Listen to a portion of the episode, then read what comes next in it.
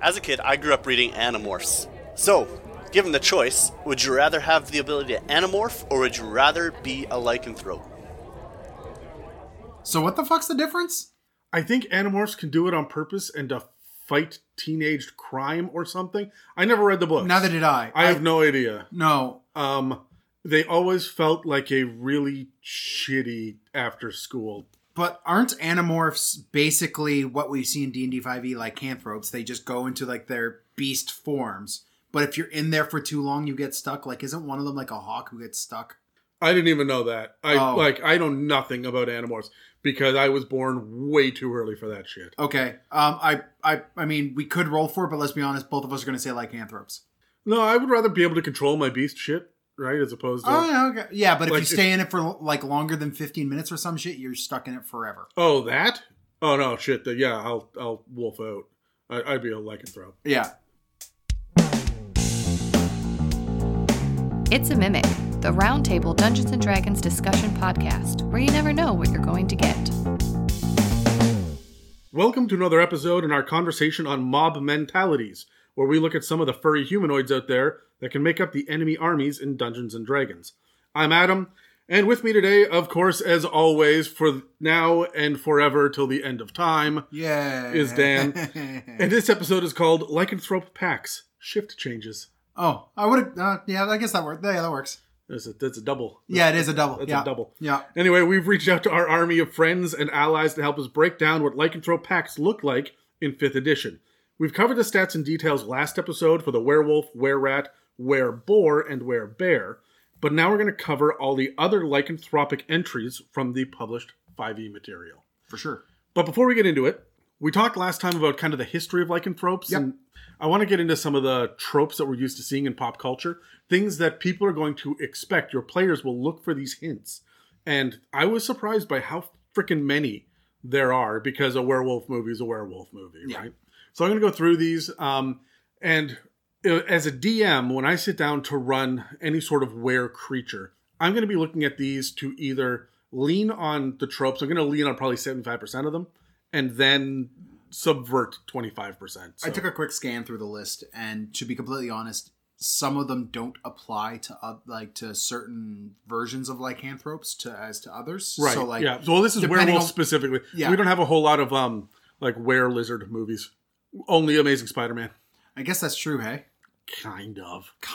Right, but we don't have. It is always just a werewolf. So we're going to use that as a base, but. Your players who don't know any better, when they run into a were-rat or they hear were-boar for the first time, they will be applying the werewolf tropes to this kind of animal. Sounds good. I'm stuck on were-lizards. Are they just basically Yuan-Ti? Absolutely not. The Yuan-Ti... They could be. All right, you know what?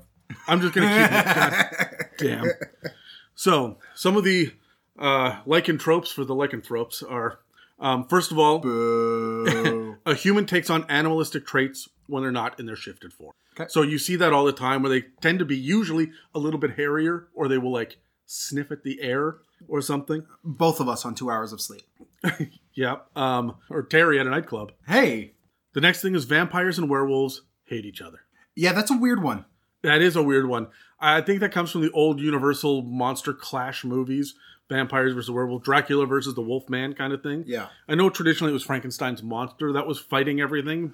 Well, King Kong. We saw last week with Bram, I mentioned Bram Stoker, how he loved the stories of lycanthropy growing up, but he wanted to put them in his story, but he didn't want to have a separate monster entirely, so he just gave those aspects to Dracula. So, they're kind of part and parcel for the same thing. I have no idea where they've created this aggression against each other. The old Universal movies. Yeah. I'm telling you, it's the black and white movies where the Universal monsters fight. Frankenstein's going to fight the mummy. Dracula's going to fight the Wolfman. That's how it works, right?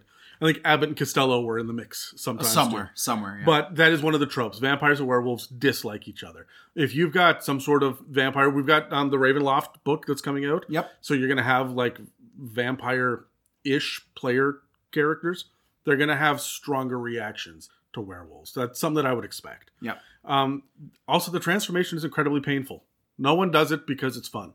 Does not feel good to have all of your bones break and elongate and to suddenly have your spine realign and your hips move forward and like organs moved to different locations. Yeah. You think about how much it hurts kids when they're teething. And now imagine that shit happening in like, 30 seconds. Yeah. Right? Yeah. Someone who has transformed will have no memory of what happened, but may have torn clothes. There'll be blood nearby. They'll have muddy feet and or a vague sense of dreams of some animalistic hunt or a fury or something. Mm-hmm. Right? So this whole idea of the amnesia, but evidence as well. Yeah. Now, are you doing that for more... That'll be for player characters. Beloved NPCs. Someone died, but also this guy woke up in torn clothes and he doesn't know why. Yeah. Right? Cool. These are the hints that I'm going to be dropping in and around my mystery. And it's going to be pretty straightforward. I think at that point, I'm giving away who the werewolf is. Sure. I would do it with just like hidden notes to your player that has the issue to begin with, right? So just a communication from DM to player for a while, and let the player role play this incredibly anxious, guilty, scared, unknown aspect to his character until he figures the crap out, right? Okay, here's one. I'm used to seeing this in zombies. Like, we'll think about this for zombies, as well as people that have been bitten by a vampire but haven't changed fully yet. They haven't turned. Before the first transformation, the cursed person shows signs of fever or confusion, or conversely, they get more acute senses related to their animal. Okay. Think of like your Teen Wolf, right? Where he starts to figure it out, almost like Spider-Man, right? Mm-hmm. Where he's his hair sticks up the first time that he has a spider sense go off, right? This is a kind of basic trope for the players that are afflicted with lycanthropy. I'm going to say you can smell something. You roll advantage on your smell check, right? There's something in the air that comes, or you suddenly feel very flushed, or you have difficulty controlling your anger, right? There'll be these little bits and pieces that I'm going to throw out there as kind of a hint that something's coming. Okay. Here's one that I think everybody knows. Animal footprints slowly morph into human footprints or vice versa when you're tracking them. This is how I would let you know that, yes, it is a lycanthrope.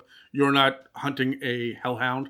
And I mean, this translates to shifters, to any shape changer as well. You can pull this. Yeah. A metallic dragon.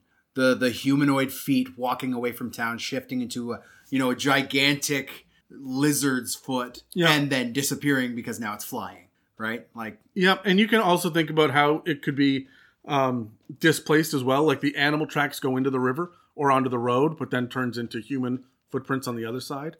The next one is that there's an immediate rampage right after the transformation.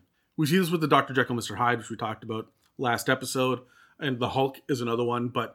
You know that when a person wolfs out in a movie, anyone immediately around them is in just sudden danger right in this moment. Oh, yeah. There is no calm or the idea of they run away and then recuperate. No, it's just suddenly that person is just fangs and claws and fur and blood. Right? Yeah. They become the Tasmanian devil. The next one is the cursed party heads towards the wilderness as quickly as possible. Once that rampage is done, they head to wilderness. They don't run deeper into the town square. They tend not to go towards the crowded area. They hunt on the outskirts. Yeah. Even these creatures that are immune to piercing, bludgeoning, and slashing damage from non-magical silvered weapons still will not go into a town square full of commoners.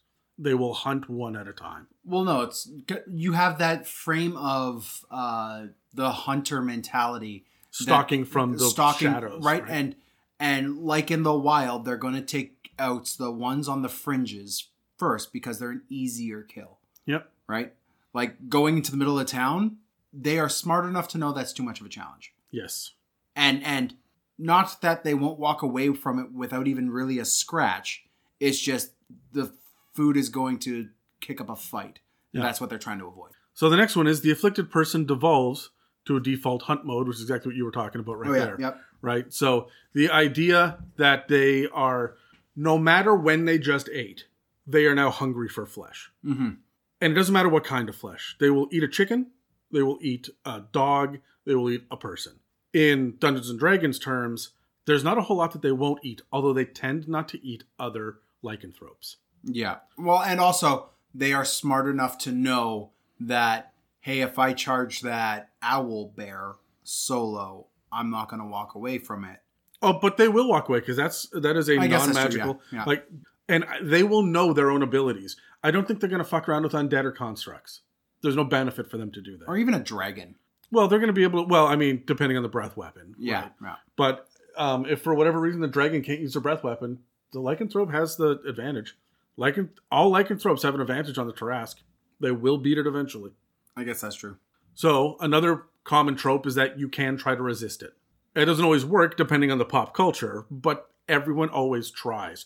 No, no, no, no. And then they become the creature, right? Mm-hmm. Also, there tends to be a clue in the character's name about their secret lycanthropy. This one drives me fucking insane. Oh, because you always know who it is. Yeah, it was cute when I was 12. And I was trying to put it to... Oh, I know that Professor Lupin, right, is the werewolf here. Because I figured that out. But I'm an adult now. I'm not going to have, the last name be Wolfsbane. Yeah. This is Professor Wolfeaton. Exactly. And you actually do see that a lot, even to this day. Mm-hmm. Harry Potter is so bad for that. It's cutesy and funny and whatever. But every side character that is going to have a gimmick has a hint in their name somewhere. Yeah. So whereas vampires tend to be upper class, white-collared people with high incomes, werewolves tend to be lower class, blue-collar people with low incomes. Almost always. You can subvert the trope on this, and we see it sometimes, but you have vampires in penthouses and werewolves in warehouses. Yeah. Get it? Warehouses. Yeah, I got it. Yeah. It's what a person turns into a house. So there's a consistent kind of feel to the werewolf being a commoner level issue and not a princely level issue, right? Unless there is a killer in the royal grounds, right? And it turns out to be a werewolf. Yeah. Honestly, I like the idea of my werewolves as royalty. But it's still like a mark of shame amongst the royalty. Yeah. So like they've got that wing in the palace that no one goes to during the lunar cycles. Yeah. And there's very specific reasons, but everyone in the family's hush hush. All of the servants are hush hush about it. And anyone that dares whisper the news amongst the commoners suddenly disappears one day. Yeah. I mean, yes, that's a common trope, but more often than not, you're going to see it be low class or you're going to see it be high class that has fallen. Think of the Beast who lives from Beauty and the Beast. Yeah. Who lives in the castle by himself. It's dark and dreary, and I mean, paintings of his future, former self, are like scratched out. Yeah, that kind of feel to werewolves. It's savage, and that's really the point that they're trying to hit over and over again: is this unwavering savagery, including another trope: claws and teeth are ridiculously sharp. Usually. Even a werewolf scratch can be enough to pass on the curse. Not in D&D. It has to be a bite. Yeah. So you can just get sideswiped by a claw and turn in a lot of werewolf fiction. Never sits right with me, but that is a common enough thing. Yeah, I mean, it's kind of like you get one little bite from a zombie and you will eventually become a zombie, right? And you see this all over the Dawn of the Dead series. Yeah. Right. Well, most zombie fiction, right? The moment that you pass fluids, essentially, right? Mm-hmm. Is zombification a sexually transmitted disease? It can be. Please have it not be. There's some implications there that I do not want to think about. So, but yikes! Oh, you've derailed me. Okay. I saw a quote earlier that's like, "It's okay if younger people date older people, but don't dig them up." And I went, "Woof!" Yikes! Woof! It's a whole new way of getting boned. So let's move right along to yes, please. Yeah. It is very, very common for this scratch to be the thing that transmits it. Keep in mind that most of these lycanthropes have a claw attack of some sort, right? And your players may assume that they are going to be afflicted by this. I would have them roll constitution. If that's their assumption, mm-hmm. Make them roll anyway. And even if they rolled a 3, nothing happened. And then watch them all get confused. Well, he got bitten, but the 3 of us got scratched. And oh my God, we're all going to turn. Only the one that got bitten turns. See who can figure it out. Yeah. There's an irresistible bloodlust, hunger, or rage. Always. When you are in beast form, even when you are in human form, you want the smell of raw meat smells good. Mm-hmm. Right? You are very quick to get angry. There are these kind of, like I said before, savage, but like primal urges that people have, and this brutality, this almost cruelty to you. There is a natural drive to be fierce when you shift into being a werewolf. Yeah, but it doesn't even have to be a werewolf, right? Or lycanthrope. No, yeah. But when you think about like a were-rat, what drives them, mm-hmm. right? They're going to want to stay in the shadows a little bit more. They're not necessarily going to be full of rage, but they'll be suspicious all of the time. You will get to watch the paranoia come up. Think about exactly what these stereotypes for these animals looks like. Well, what do you think of when you think about bears? They sleep a lot.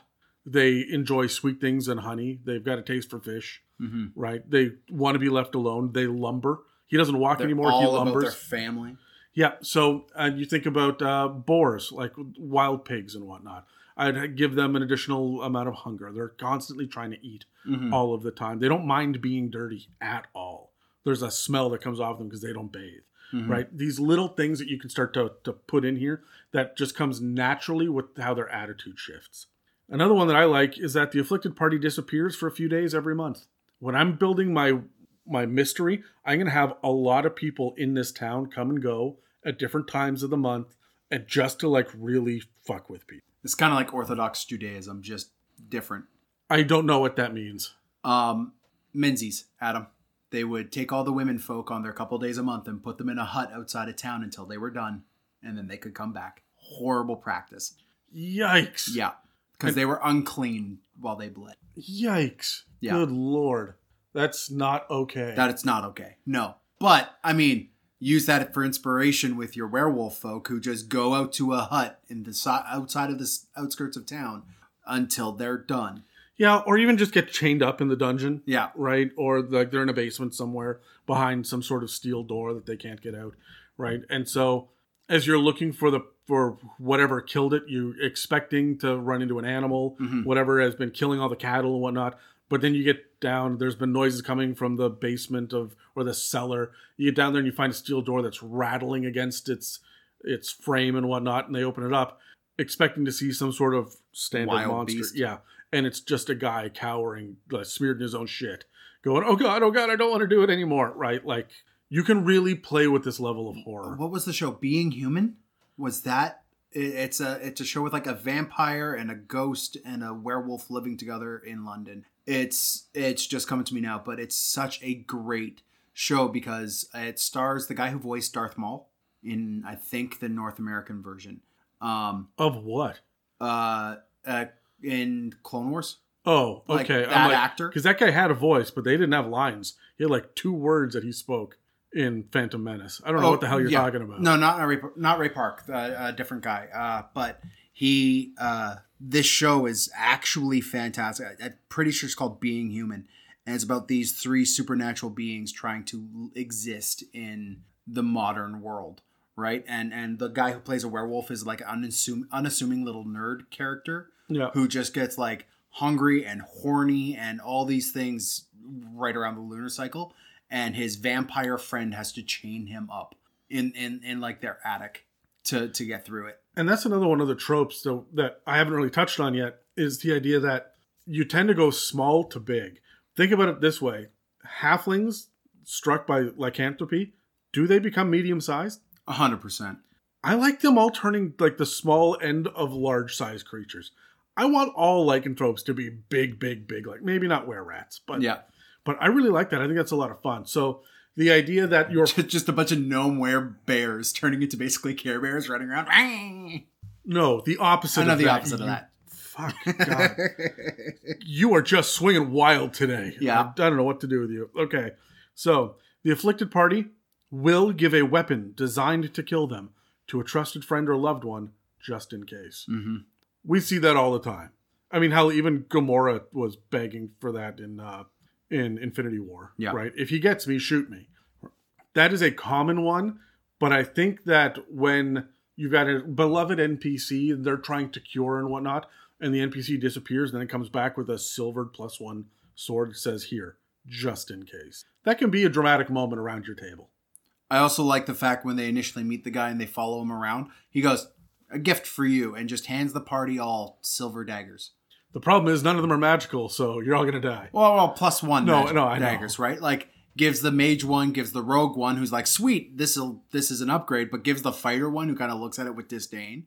And he doesn't say why. He's just like, we're now a party. These are a gift to you. See, I really like that. We have these lycanthropes that have, you know, a moderate amount of hit points for their CR level, right? However, with everybody rolling D10s and D12s and whatnot on their attacks, it's fun to say, no, everybody's got to roll D4s. This is still going to be a long, drawn-out battle. So here's another one for you. Occasionally, immortality or increased longevity is part of the curse, even though the human form still looks incredibly young and virile. They look healthy and they look young. They don't age. It's another blurring of the rules with vampirism. Yeah. I don't particularly like this, but it might be a good way to throw off the scent.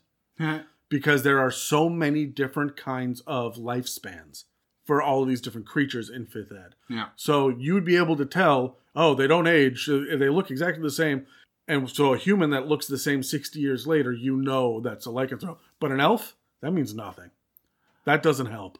I like that. I would also have, and you're right, I'm kind of shooting wildly here, but I would also like to see if they are resisting the urge and getting chained up, they then age faster. They age slower if they actually go through with the urges and fulfill them. They age faster if they resist it. Just because that stress, that resistance is going to put that much of a strain on their bodies, and that's the way the curse. So you could resist it and you will die sooner, or you could give in and you'll die forever. You'll live forever. You'll die forever. That's got to be one of the Die Hard sequels. That's got to be. So, James Bond. I was going to say maybe James Bond movie. Werewolves die forever. There's an alpha of the pack, usually the beginner of the bloodline. So the first person to get cursed that starts turning all the others. Usually that is considered the alpha. They're the leader of the pack, and everybody has to listen to that. I've also seen where that werewolf, that alpha, that beginner, that sire, I guess, disappears. And so there's no way to find out who that person is. Mm-hmm. So there's a bunch of werewolves around, but we don't know where it started. There is a Supernatural, like a couple episodes. Yeah, they have alphas in that. I do not want to talk about Supernatural. The other thing about this alpha as well is sometimes if you kill the alpha, everyone down the bloodline will suddenly be cured. I've seen that before. I'm not wild about that. That's really kind of that hive mind mothership. But that to me is also a blurring of the lines with vampirism. And that is, I believe, part of the rule set for the Vampire the Masquerade tabletop RPG. Oh, is it? Yeah. If you take care of the sire, it like kills everyone down the line. Oh, no, it doesn't kill. It cures when it comes to werewolves, right? I don't like that. That feels Independence Day to me. That feels like the Chitauri from... Yeah, like we've seen that a lot recently. Take the head off the snake and see what happens. Exactly. Right? Yeah. Lycanthropes return to their true form if they die. Yep. So you can go ahead and kill it, and then it reveals, oh, it was Farmer Joe all along. This is a difference between lycanthropes and Yuan-Ti, which you were talking about before.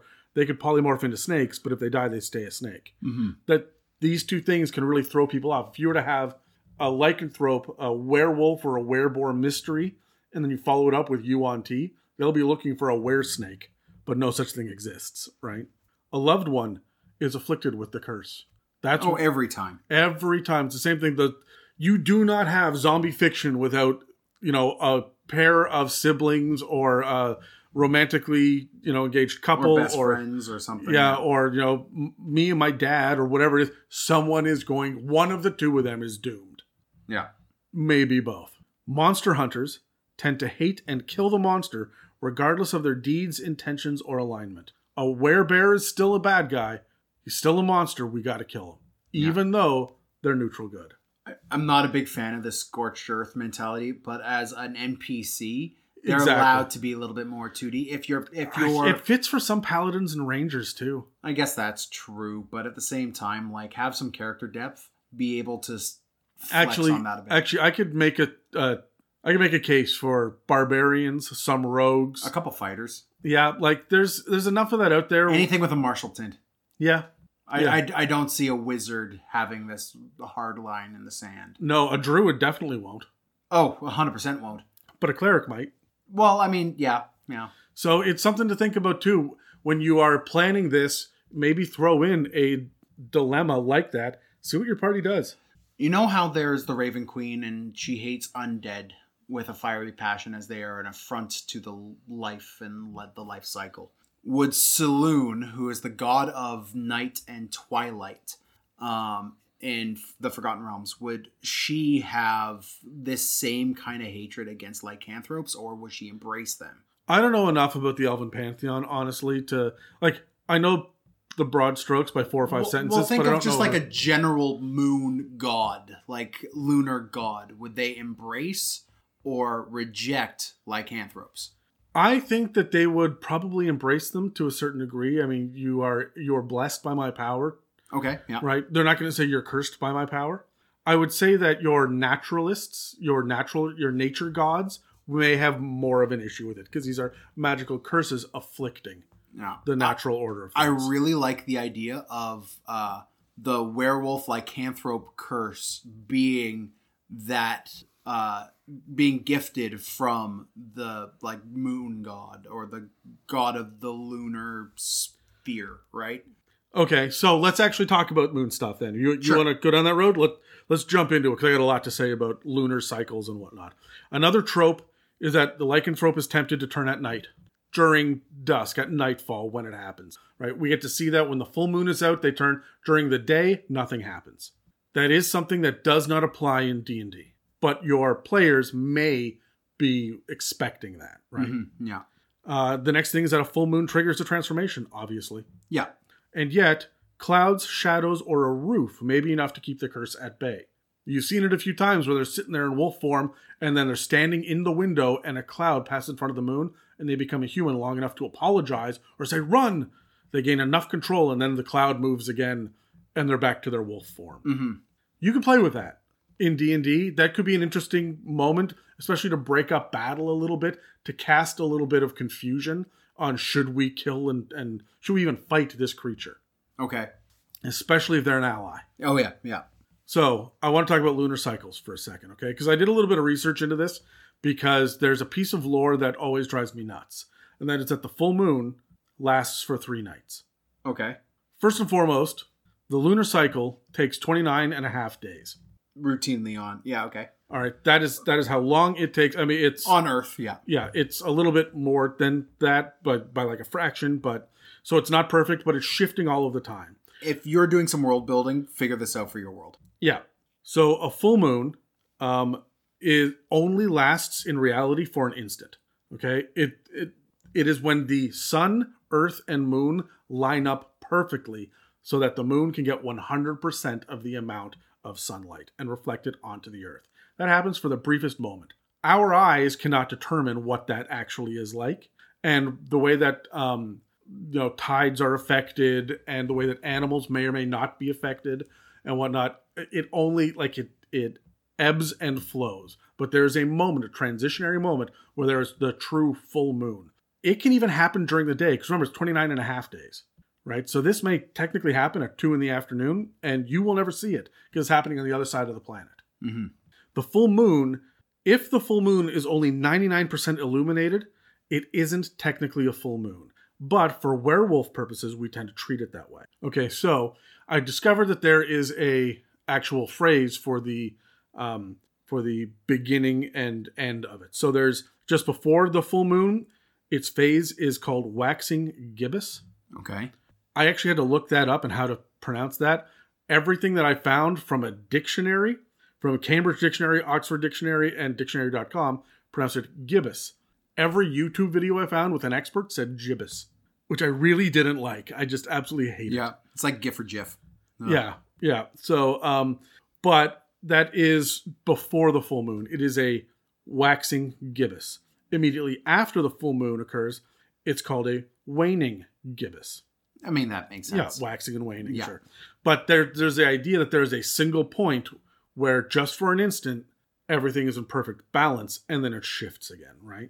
Traditionally speaking, werewolf and lycanthropes, they tend to have a 3-day window.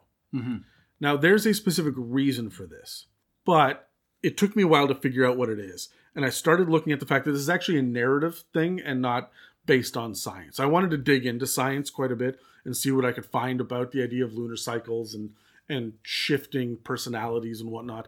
And I discovered that it's really just a narrative storyline, because on night one, there was a horrible, ghastly murder, so that the next day you can get your investigator to come in. Night two, they tend to get the wrong person, mm-hmm.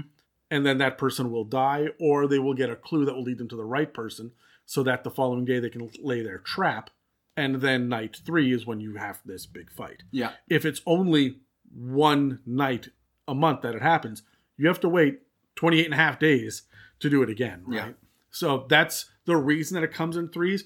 I really encourage dungeon masters to lean into that to give a window, right? Otherwise, you've got a whole lot of just downtime narrative bullshit to go. Or they will have forgotten the necessity and the immediacy by the time it comes back around again, when you've done 7 side quests and a whole bunch of random encounters and shit. I mean, yeah, we missed the werewolf this month. I guess we're waiting a month and then we'll get to him next time. Yeah, so if you're going to do the lunar cycle, instead of just the standard you change when you want or any of that stuff, if you're going to stick with the lunar cycle, make it 3 days.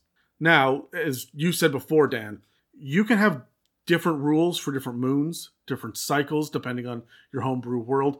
There's probably somewhere written in the 3.5 books the idea of how long a month is. Mm-hmm. Now, our months don't tend to line up with our lunar cycles, but I think you can just make an educated average guess based on how long a month is in the Forgotten Realms, if you can find a proper calendar. Sure. This gets really confusing when it comes to the idea of multiple moons.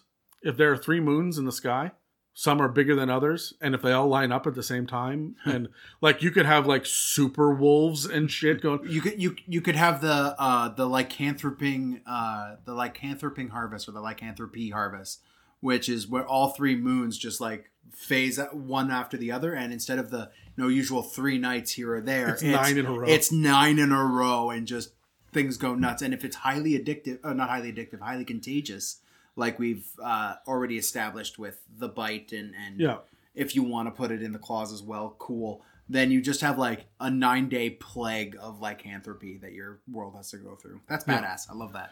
Yeah. Or I just like the idea that all 3 line up for these 3 days. And so like not even elemental is psychic damage only, mm-hmm. or magic weapons or something like that. You need specific moonbeam spells or whatnot, right? So... super moons start super werewolves? Is that what we're trying to say? Well, like kind of. Would you become a huge size werewolf if all 3 moons line up and you just become a slavering Hulk? I mean, the rules don't support it, but yeah, that's badass. Yeah, I think that's pretty cool, right? So the idea is when you're making your world, when you come up with your calendar and whatnot, you can do some fun things. But let me remind you, we've spoken about building calendars in the past. It does not pay off. Speaking from experience, building a calendar for your world can be a lot of fun. You get to name the different days, different things, and you get different seasonal rotations. And I mean, hell, the best example of this is George R. R. Martin with the seasons that are all out of whack, right? Yeah. But your players won't care. And if they do, they will track it, but then they will get off track and there will be... differences in the calendar and note taking, and things will get confusing. You'll have one session where everybody's a bit murder horrible-y and will try to have that long rest a bit early because they blew through all their spells way too early, and now you're... What time of the day is it again? Yeah, you're tracking almost by the hour sometimes. Yeah. Like, oh, it took you 2.5 days to get here. Okay, hold on. What's the date then? Right? You're going to lose your immersive aspect of your world because people are busy doing accounting. Mm-hmm. I like having a unique calendar for my fiction, and I can work it into the world then. I'm not sure I would do it moving forward again in the future, building a homebrew world. It really depends on how long you intend the campaign to go. If the campaign is years spanning, you definitely want to have a calendar built, or at least sometime near the beginning couple months. Yeah, but a DM can track that stuff, so they can ask, how long has it been? Or the DM just knows, okay, you guys know the rainy season is coming. Yeah. Right? Whereas tracking days can be cumbersome. Yeah. So I wanted to get into the effects of what the full moon actually does to real people. Okay. Because this has to come from somewhere. Why do we, in our Western society, have this common creature? We don't have many compared to other cultures. No. We've got vampires and werewolves and like Loch Ness monster, released a kraken. We've got fairies. There are some fairy analogs. Yeah, like there's dragon analogs, but we don't have a whole lot of demons and ghosts and ghouls and things like a lot of other. Like we have some, but it tends to be religion based. Yeah, for the demons and the devils and stuff, as opposed to Japanese culture where demons are just another kind of monster. Mm-hmm. Right. So there are all sorts of different ways to look at these different origins of these creatures, and you went into quite a bit of detail last episode about it, right? But I wanted to dig into why we feel this way. So I found out that most astrological teachings link the full moon to a time of heightened emotional states. Now, I don't really believe in astrology, no, but that is a common thing through the ages that people would look to the stars for guidance. From my digging, this mentality has been around for a lot longer than zodiac columns in newspapers mm-hmm. or any of this. Like it goes way, way, way back. I tried to set aside the complicated relationships that some native, tribal, and aboriginal peoples have with the moon mm-hmm. because that doesn't really affect our version of werewolves. Sure. And I also tried to set aside the idea of Incan and Mayan worshippers of the moon because I wanted to dig into why the Western world creates the myth of the werewolf and the full moon. Where's the science behind the link? So I did find a BBC article, and it says, for centuries, people have believed that the moon affects human behavior. The word lunacy derives from the Latin lunaticus, meaning moonstruck, and both the Greek philosopher Aristotle and the Roman naturalist Pliny the Elder believed that madness and epilepsy were caused by the moon. Yep. Pregnant women are also rumored to be more likely to give birth on a full moon, but any scientific evidence for this, gleaned by looking back over birth records during different lunar phases, is inconsistent. So too is evidence that the lunar cycle increases violence among psychiatric patients or prison inmates, although one recent study suggested that outdoor criminal activity, which is incidents occurring on streets or in natural settings like beaches, may be higher when there's more moonlight. That's cool. Okay. In reality, the famous full moon crazies might have more to do with the fact that the average person seems to take longer to fall asleep due to light pollution, and therefore there's more general crankiness. Additionally, people tend to think they are more active during a full moon because if you can see it, then it, A, is memorable, mm-hmm. B, is easier to maneuver throughout the world, and C, has good enough weather to see the moon and therefore be outside. Yeah. So therefore you remember and you will move more often then. Many pet owners will also tell you that the full moon affects their pets' behaviors. Dogs, like their wolf ancestors, are known to howl at the moon when it's full. Cats, on the other hand, tend to hide. Birds become agitated, sometimes even disoriented. Huh. That has to do with the magnetic pull. That's what scientists believe, but are unable to prove. What's interesting is that as a result of all of these different ideas, vets tend to have a whole lot more activity going on during the full moon. Okay. However, none of these behaviors have ever been scientifically proven to be caused directly by the cycles of the moon. Weird. It's more of a correlation thing. It's not a causation. Yeah. Not definitively. So then I started looking into the idea of low light vision because of course I was. Yeah. My own personal research into dark vision and low light vision and whatnot kind of coincided with this. So I went off on a fucking tangent here. So here we go. Okay. Low light vision in D&D is when you have dim light scenarios, right? Yes. Yeah.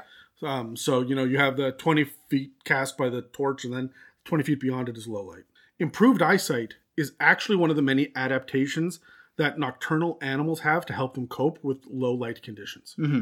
Many nocturnal animals have a reflective surface called a tapetum lucidum. This is the thing behind the retinas that allows their eyes to take in more light. It gives them 2 to 6 times better efficiency in low light. And I would actually give anybody that has this advantage on perception rolls relying on sight in low light conditions. I'd keep the DC high, but I'd give you advantage on it. Which would cancel out the disadvantage you'd get with dark vision and dim light areas. Yeah. Yeah, okay. So, I also found out that, also in my research, I found a quote that I really liked. Professor Jeff Boxall who is a biologist and merit researcher at the Natural History Museum in London, said, "It's about enhancing their vision as much as possible. They sort of use light twice. The photons go in through the retina, are reflected by a mirror layer behind the eyes, and then they go back out through the retina. And you know who has this because those are the creatures whose eyes glow at night. If I shine a flashlight at you walking through the distance in the darkness, right? Your eyes will not glow, but a wolf's will." Mm-hmm. So I started to research what animals have eyes that glow.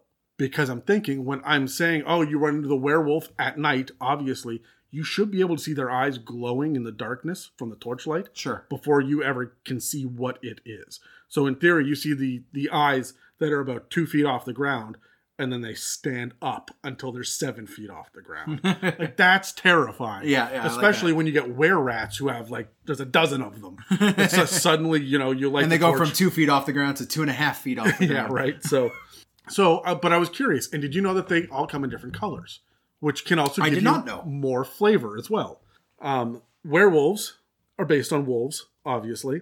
Wolves have green eyes in the dark. Okay. Like they reflect a green hue. Yeah. It's all on the green spectrum, depending on the breed of wolf. Were-rats have green or red. Okay. And sometimes it kind of blurs the two together, strangely, like a weird reflective kind of color. So pearlescent almost? Yeah, but it really does. Or opalescent? Would that be opalescent? I think that would be opalescent. I knew what you meant. You just make up words and I keep going. These days, I don't even pay attention anymore. I like the idea of them having red eyes because they're the only ones on my list that do. Yeah, okay. Were-boars don't have the ability to do this. It's because pigs don't have the ability to do it. That's right. Yeah.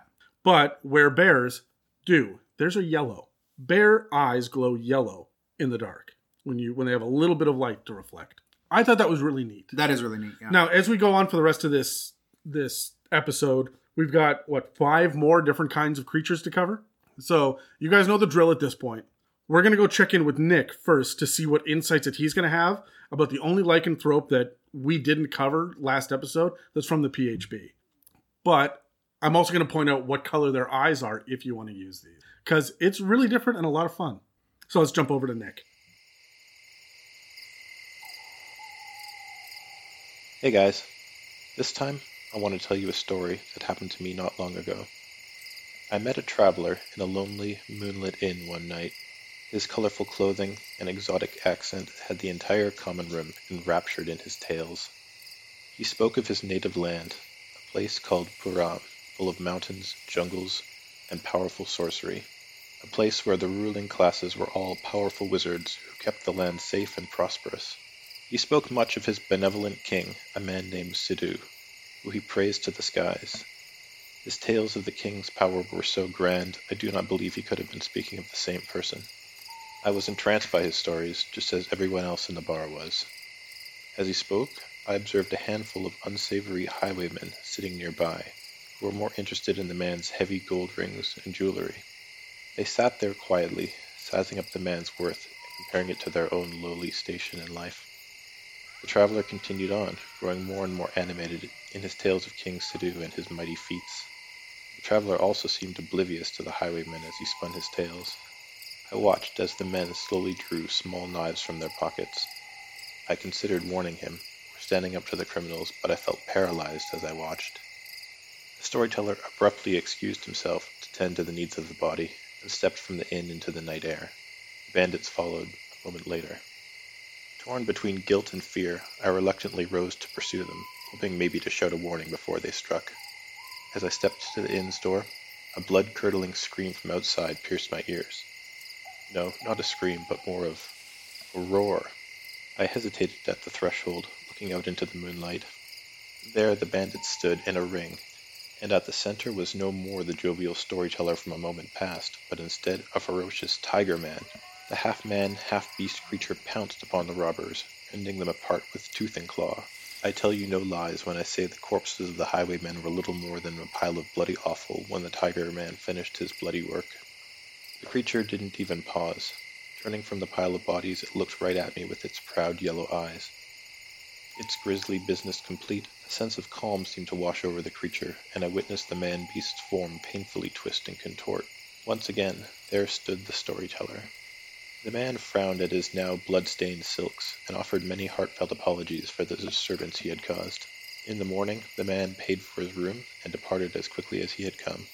The townspeople, having later discovered the bodies of the highwaymen, attributed the carnage to some monstrous beast, and were thankful this evil had passed them by. I kept silent about the truth of the matter. After all, it was easier to believe an animal had done the deeds. In point of fact, the man had been a were-tiger, a proud and noble creature of regal bearing, tall and lithe, yet powerfully built. They take great pride in their personal appearance. Being able to shift appearance from man to beast, and also a hybrid form, they prefer to wage combat in their more civilized upright postures. Solitary hunters, they tend to shun large population centers, preferring to travel in packs of small families. They are also reluctant to pass on their lycanthropy in order to avoid competition from others. The typical were-tiger is a medium humanoid with both the human and shape-changer subtypes. As an action, it can transform between its humanoid form, its tiger form, or its tiger-humanoid hybrid form, although it keeps the same statistics in every form, excepting its size. Because any equipment that the were-tiger might be carrying does not transform with it, they tend to eschew wearing armor, giving them a meager 12 armor class. They more than make up with this, though, with a whopping 16 d8 plus 48 hit points, which is exceptional for a challenge rating 4 creature. Their base speed is comparable to a man, 30 feet around, unless in their tiger form, when it increases to 40 feet.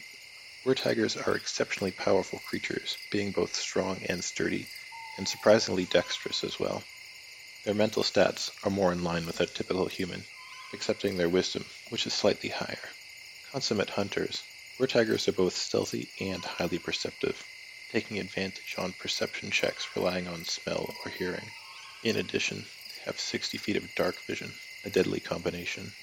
They have little to fear either, being immune to all damage from slashing, piercing, and bludgeoning sources, unless they happen to be silvered or magical. While in their hybrid forms, were-tigers can take advantage of their powerful pounce maneuver. After a successful claw attack following a 15-foot direct charge, the unfortunate victim must make a DC 14 strength saving throw, or else be knocked prone. Anyone knocked down by this maneuver must also suffer an additional bite attack from the were-tiger. While in its humanoid, or hybrid form, the were-tiger tends to favor the scimitar, or the longbow. The stats are the same in either form. With the scimitar, they have a plus 5 to hit, dealing 1d6 plus 3 slashing damage, with the longbow plus 4 to hit, and 1d8 plus 2 piercing damage. While in their tiger, or hybrid form, they can attack with fang and claw. Their claw attack has a plus 5 to hit, dealing 1d8 plus 3 slashing damage, and their bite attack, also plus 5 to hit, dealing 1d10 plus 3 piercing damage. Only their bite attack has the potential to pass along the lycanthropy curse, causing the subject to make a DC 13 Constitution saving throw, or risk receiving it. Were-tigers can stand in for any large cat lycanthropes, like for example were-lions, were-panthers, or the were-jaguar, as published in the Tome of Annihilation. All of these creatures have identical stat blocks, with only cosmetic differences between them. Were-tigers have mannerisms similar to those of actual tigers, and may sometimes be found traveling in the company of them. Tigers are large CR1 beasts, having an armor class of 12, and 5d10 plus 10 hit points. They have a base movement speed of 40 feet around. Tigers are exceptionally strong, being both hardy and agile. However, they have only beast-level intelligence, but above-average awareness. Like the were-tiger, tigers have above-average stealth and are exceptionally perceptive, having 60 feet of dark vision and advantage on their perception checks related to smell. Also like the were-tiger, tigers have the pounce ability, forcing their opponents to make a DC 13 strength saving throw after receiving a successful claw attack following a 20-foot straight charge. A successful knockdown allows the tiger to make a bite attack as a bonus action. Tigers also attack with tooth and nail, their bite attacks having a plus 5 to hit and dealing 1d10 plus 3 piercing damage, their claw attacks also having a plus 5 to hit, dealing 1d8 plus 3 slashing damage. Based on their statistics, you might expect were-tigers and tigers to be ambush predators, but personally, I don't think that's necessarily the case. Were-tigers are described as being haughty, which would make me think that their ego and high opinions of themselves would prohibit them from using cowardly stealth attacks whenever possible. I imagine they would first approach their prey on equal terms, resorting only to hit-and-run tactics if they realize they've been outmatched. Anyways, that's all I've got to say on this topic. Hope you enjoyed my story. I'll pass it back to you guys in the studio. Okay, so as we're going in here, right off the top, we need to understand the damage immunities that we've been talking about for the past couple episodes here. Just having a magic weapon and just having a silver weapon won't do it. You need to have both. It needs to be a magical silvered weapon, right, to get through this damage immunity. It's not even resistance. It's immunity. Yes. They will laugh off your +1 longsword. Yeah. So I think it's fair to say that of all the true lycanthropes that we find in the Player's Handbook, it's fair to say that the were-tigers are the most likely to be solitary. Sure. Okay. Do you think that they have the same aversion to turning others that a werebear does? Yes, but for different reasons. Yeah, and the werebear is trying not to pass the curse on, but the weretiger, like, legit doesn't want companionship. Yeah. Okay. Also, do you care at all that the weretiger stats are used for all large cat lycanthropes? Yeah, that pisses me off a bit. If you have a were-lion or a were-jaguar or... Yeah, well, it's like Nick said, the jaguar exists, the were-jaguar exists, it just uses the were-tiger stats. Yeah. That drives me a little crazy. There should be a difference between a were-lynx and a were-lion. Mm-hmm. A were-cougar and, well, the cougars that walk out at night are a different thing. Okay, moving right along. So we talked at length last episode about which lycanthropes would want to surround themselves with their animal counterparts. But I want to ask, do you think that animals would tolerate a lycanthrope? This is going to harken back to the discussion we had earlier this episode about whether or not the curse is an affront to the moon or to nature or whatever it is. Like we mentioned, the deific level of involvement with this. Honestly, yeah. I'd say they view them as one of the pack if they're in their up to their hybrid form. I think right? I think it depends on which one, like what it is. I think that rats would sniff out the fact that that's not a rat, move on. Or I will investigate you, but I'm not going to make you part of my warren. Whereas they're going to make a werewolf the alpha of the pack. I mean, yeah, I'd say, and even outside of the transformation cycle, a werewolf will have an affinity for dogs. Like, they'll just be good with dogs, right? A were-tiger in this regard, you know, partners up with his buddy and has a show in Vegas, right? Well, see, this is the one thing that I think the tigers, because they're solitary in the first place. Yes, I was literally making a joke about Sigmund and Freud, but... Yeah, your Freudian jokes are a little bit bad, Dan, and it concerned the rest of us quite a bit. I know, it's pretty awesome. Tickles me. Yep. So that aside, it says in the Monster Manual that a player character, like we did last week, we're going to talk about this now, that if you are a player character with the tiger lycanthropy form, you're going to bump your strength to 17, even if it isn't that high already. You also get that +1 to AC in tiger or hybrid form. This tracks with what we saw with everything else. All of their attacks are strength-based. For their natural weapons, instead of like dex-based, which we saw with were-rats. Yeah, it's a damage too, right? Yeah. And note, like the others, that this boost to strength is in all forms. It doesn't specify which form it goes to. Yeah. Right? So even in your mundane human form, you're going to be a little bit beefier. Tiger-er? No, that doesn't work. Anyways, if a character embraces their lycanthropy, however, they don't become evil. They don't become good. If you embrace your tiger lycanthropy, you become neutral. And of course, they include the mechanic for the pouncing DC here, which is 8 plus plus proficiency modifier, plus, of course, your strength modifier. Okay, that makes sense. I do like that there's a proficiency modifier in there as well, so that as you go, you will become more dangerous. Oh, yeah. So I was thinking about were-tigers, and specifically I started looking them up. It's really hard to find out what color tiger eyes glow, because most of the tigers that are photographed, I end up having to go to Google Images, and most of them are in black and white because it's night vision stuff. Yeah. So everyone's like, oh, they glow white. Listen, motherfuckers. So I did find out that large cats, though, can be anything from reddish yellow to bluish green. Oh, they cover the whole gamut. Everything except purple. Yeah, okay. All right. But specifically where jaguars are orange. They have orange eyes in low light. I'd be okay. I mean, we already said that we don't like the fact that all large cats kind of follow this, but I'd be okay with them all being orange, unless if they're like a snow leopard level of large cat, right? Like, yeah, kind of match it to the flavor. I'd make a snow leopard maybe glow blue. Sure. Right? All right, let's grab our dice. Sure. And finally roll. I want to talk a little bit about where tigers and where they fit in the mob discussion. Sure. Got a 4. I got a 7. I haven't rolled first on any of these lycanthropy episodes. That makes me happy. So, for were-tigers, the social structure for a were-tiger, I mean, it's very clear. They don't mix well with others. They're solitary. They are, and they're not just solitary from, like, they're not isolated from simply the community. They're isolated from each other. Mm-hmm. You find one at a time. But do you have any ideas of like an encounter maybe or whatnot? See, in my head, an encounter with a were-tiger is going to be you are in their territory and you are passing through and they have information for you, or they may approach you to trade.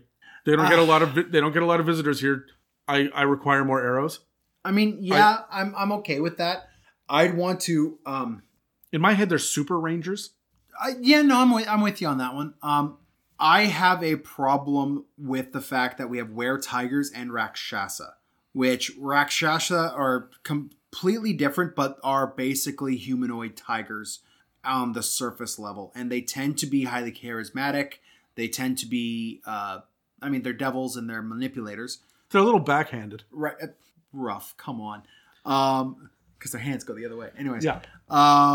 So I would want to distance were-tigers drastically from the flavor you find with Rakshasa. So where Rakshasas are charming and manipulative, a were-tiger, nah, man. I like this idea of them being super rangers. They live in the woods. They hide in the woods. They exist in the woods. You don't mess with them. That's their hunting field, and nothing else greater than them can live in that area. Yeah, I also want to make sure that they're different from Leonin and Tabaxi as well. Right, so you have to find a really unique niche for these guys to sit in so they're not just accidentally assumed to be, or have them show up there and have everybody else go, oh, wait a minute, is this a Tabaxi? Oh, a large feline man walks out and talks to you for a minute, and you find out 3 sessions later it was a were-tiger. If you have a Tabaxi or a Leonin in your party, Leonin from Theros, for those who don't know, because it's fairly new, I love the idea of like the were-tiger in like a feral rage or something, tearing something up, and the one Tabaxi in the party going, hey, dude, chill. You're giving the rest of us a bad name. Well, I also like the idea of them sniffing each other out and being like, oh, you're different. Mm-hmm. Oh, that's not right. And kind of sizing each other up a little bit. Yeah. I expect that the two of them will either avoid each other completely or have a private conversation around a campfire when everyone else has gone to bed. Oh, just as an aside. There is a Rakshasa in the town murdering people, but there is a member of the community that people know who is a were-tiger. The Rakshasa is framing that were-tiger for all the murders, but your tiger-themed Tabaxi is part of the party that's coming to town. And now there's a whole lot of confusion. And pretty much the entire time, the Rakshasa is just sitting there going, excellent, with his backward hands. You guys can't see. Dan is trying to do the like finger pyramid, the evil Mr. Burns, excellent. But backwards. But backwards hands. It's very odd. Do you have any ideas? Okay, so I guess I was going to ask, you have any plot hooks? That's it. Yeah, that's it is. Yeah. I really like the idea of them offering to be a guide through the area for supplies. Yeah, and I would flavor them for like jungles and stuff. If you have a the Indian feel, like the Asian Indian feel. Oh, yeah, okay. Of things, right? Like the jungles of India, Tarzan level stuff, Jungle Book level stuff. That's where I'd have like a bright orange Bengal style tiger. I also like the snow leopard, like the snow tiger, the Siberian tiger. Yep. Who's white, going through the Arctic and the tundra and whatnot as well. Yeah. Anyways, before we go any further, let's jump over to a quick little word about another project that we'd like to do. Did you hit record? Yeah, go ahead. So, as some of you have noticed, obviously, Dan and I launched a bit of an informal side project where we go through one of the Dungeons and Dragons publications at a time and determine the pros and cons and our overall thoughts. And the first one we did was Icewind Dale, Rime of the Frost Maiden. We went over almost every page, covering moderate spoilers for the adventure without giving the ending away. We covered things that interest players or may be useful to dungeon masters to get inspiration from. I always love going through the monsters and the items and the player options. I really enjoyed seeing all the different forms of the Frost Maiden and investigating everything about her frosty lair to her maiden head. Dan, what the fuck, man? I need you to take these commercials way more seriously. I show up every time with the utmost professional attitude. Ah! What? You? Professional? Yes. Professional what? Dick? At least I'm not an amateur dick. I don't... What? What? What is your problem? What's an amateur dick? Well, I don't know. Obviously, by definition, it's a dick that doesn't get paid. Does your dick normally get paid? I mean, it should. Well, I'm not sure that Canada's ready to reintroduce the penny, Adam. Go fuck yourself, Dan. It should be getting paid in pounds, if you get what I mean. You can pound it on your own time. We're trying to record a commercial. Okay, anyway, dick, we're going to periodically continue working our way through new releases as they come. Gross. As well as discussing some of the published material from Wizards of the Coast that has already hit the shelves. There's a lot of info out there for 5th edition, but not every DM or player knows which book to pick up next, or what to expect from an adventure module. After all, there's some great additions to the library, and then there's, well, Rick and Morty versus D&D. This series is going to be sporadic and unscheduled, so keep your eyes out for these, and let us know if you agree with our assessments. We hope that you'll be able to use the series as a guideline for which books deserve your attention for your own personal needs as a D&D player, but keep in mind that they're going to be full of moderate spoilers for the adventures, and they aren't meant to tear into specific mechanics or stat blocks. As we go on, you'll be able to find previous Legend Lore episodes in a playlist on our YouTube channel, or check out the episode guide to see what books we've already covered by looking at the post on r/itsamimic on Reddit. Now, let's get back to the episode, shall we? Fuck, one of these days we're going to record a normal fucking commercial. I highly doubt it. Well, whose fault is that? Mostly yours. Disagree. Alright, so Megan is over at Castle Ravenloft looking into one of the more famous D&D lycanthropes in 5th edition, the one that everyone will think of when you are not talking about the player's handbook. Hey guys, so Megan here again from Castle Ravenloft. I've got some bad news. So Doug was right. Anyone who was listening last week about our possible were-rat problem in the catacombs, we can confirm it is an actual were-rat problem. So Doug has kind of kicked us all outside. So we've kind of set up a little tent base camp outside of the castle at this point, which, to be honest with you, I don't feel any safer because after reading about were-rats, I am now reading about were-ravens, and there's a lot of birds here. So I honestly don't feel any safer. So I told Doug that I want to go back inside because I would rather be in there. But until I can, I'll actually just talk to you guys about some were-ravens. So to break down a little bit, these folks are a little bit more secretive and on the cautious side. So they like to actually blend in and go unnoticed as much as possible and really kind of keep to themselves. So these guys are probably actually within society and just operating and functioning within the real humanoid world. A piece that I really love about them, however, is that they don't actually use their bite in battle in fear of spreading their curse, but it's more of a, not because they would feel bad, but because they're worried that someone who doesn't actually deserve it is going to get it.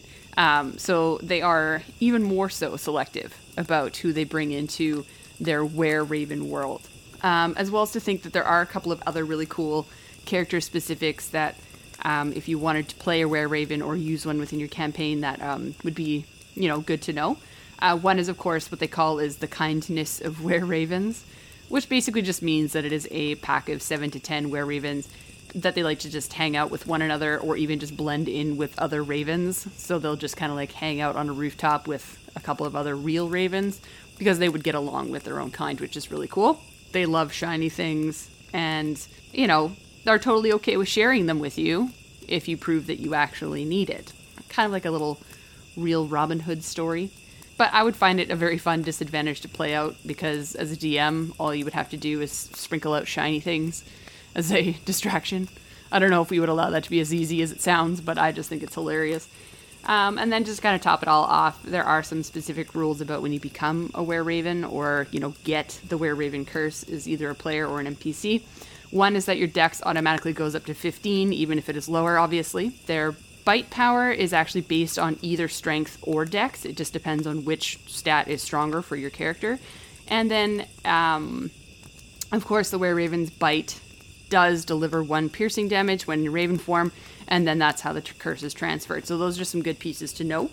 But I'll get into a couple of their actual stats right now. So in raven form, they're, of course, considered a tiny beast, and unaligned, they are a bird, essentially. Armor class of 12, small amount of hit points, and then a speed of 10 feet. So I'm imagining, of course, they've got their little feet, and they're just hopping around. However, they have a fly speed of 50, which is pretty fucking badass. They have a strength of -4. Their dex, however, is +2. Their con is -1. Intelligence is -4. Wisdom +1. And charisma -2. So again, in animal form, I do find they tend to lean towards being dexterous. So movability and dodgeability is kind of like their big thing. And then, of course, wisdom when it comes to their perception skills and their ability to understand their surroundings. So I think this really does check out for any kind of animal form in my mind. Their added skills are perception of +3. Senses, of course, they have passive perception of 13. I find that just like birds in general thought to be very aware. So I feel like that does check out. Again, languages, there is none. There is no language, which I have mentioned a few times when it comes to animals. It makes me wonder why they just don't have their own language. That's just me. And of course, because they're a bird, their challenge rating is 0. So one of the interesting abilities that a raven does have, of course, a common theme with birds is just their ability to mimic other behaviors or just be, you know, dicks in general. So they do have an ability called Mimicry, which is basically just states that the bird or in raven form can mimic, you know, simple sounds that it's heard. You know, kind of things like such as like a person whispering or a baby crying or an animal chittering. And then if they do decide to use this ability, anyone who hears it has to be successful on a DC 10 wisdom, insight, or saving throw in order to understand that it is or is not the real thing. So, and honestly, it's for any like magical character, that's going to be an easy thing to be able to tell. However, if you are going into any kind of battlement or scary place, usually you'll have a bunch of fighters or fighty characters with you that might not have the wisdom to be able to understand whether or not that sound is correct or not. So be a very interesting thing to play out within games. So let's dip into the humanoid form of the Were-Raven. So these, of course, are a medium human creature, humanoid creature, and are lawful good. So they are definitely, this would be a good representation of one that of a were creature that is actually on the good side, which I think is very fun. They have an armor class of 12, general hit points of 31 or 78, and a speed of 30 feet, so basically like your regular human with legs. And if in a hybrid form, they would have a flying speed of 50 feet. So that's something to kind of keep in mind if you're thinking of building one of these. For basic stats, they have a strength of 0, a dex of +2, a con of 0, intelligence +1, wisdom +2, and charisma +2. So in my mind, they definitely play a little bit more on the intelligence of these creatures, their ability to actually communicate, their ability to actually be smart individuals. Again, very cunning. And I do really like that piece. I mean, they do like play on the dexterity piece because in my mind, they are birds. They do have the ability to move around very quickly. But I do like that they do have a focus on their intelligence as creatures. For skills, they have an insight +4 and a perception of +6. So again, a huge awareness of their surroundings. You probably could not sneak up on one of these things in any way, shape, or I'm just imagining sneaking up on a bird. And it's just very, very rare and very impossible. So I just love that imagery in my head. They do, because they are a were character, have their damage immunities, of course, to bludgeoning, piercing, and slashing damages from non-magical items or on items that are non-silvered. They do have a passive perception as 16 for their senses, which is pretty awesome for being kind of like, in my mind, a low-level build from the start. And then languages, again, are common and then can't speak in raven form. Challenge rating of 2, so very simple, very basic. Again, like any other were character, it does have its shape changer capability where it can use its action to use its polymorph, turn it into a raven humanoid hybrid or into a raven kind of back into its own form. So still very similar there. It does maintain its mimicry capabilities, So again, it can mimic the sounds of what it's heard, such as a person whispering, a baby crying, all that kind of stuff, with a DC Wisdom saving throw of 10. I'm interested as to why the saving throw did not change or shift. When, of course, when you look at like being a bird, shifting into being a humanoid, a lot of its stats automatically increase. It's interesting that this one did not increase here. You would think that in its human form, it would have more noise range, if that makes sense. Therefore, in my mind, should be a harder DC to understand if what you're hearing is real or not. So interested to hear your guys' thoughts on that. And then, of course, it is a humanoid, so it has actions if you're going to fight it. So it does have a multi-attack in its human or hybrid form, where it can take 2 weapon attacks, one with either a short sword or a hand crossbow. So, of course, your short sword is your short sword, which is a, +4 to hit with a 1d6 plus 2 piercing damage, and then a hand crossbow, which is a ranged weapon attack with a +4 to hit, and 1d6 plus 2 piercing damage. So very simple there. And they do have an attack called Beak, which is they can use in their raven or their hybrid form only. And it does count as a weapon melee attack with a +4 to hit, and does 1 piercing damage in raven form, or 1d4 plus 2 piercing damage in hybrid form. And then, of course, if the human target is a humanoid, it must succeed on a DC 10 Constitution saving throw or be cursed and turn into a lycanthrope of its like.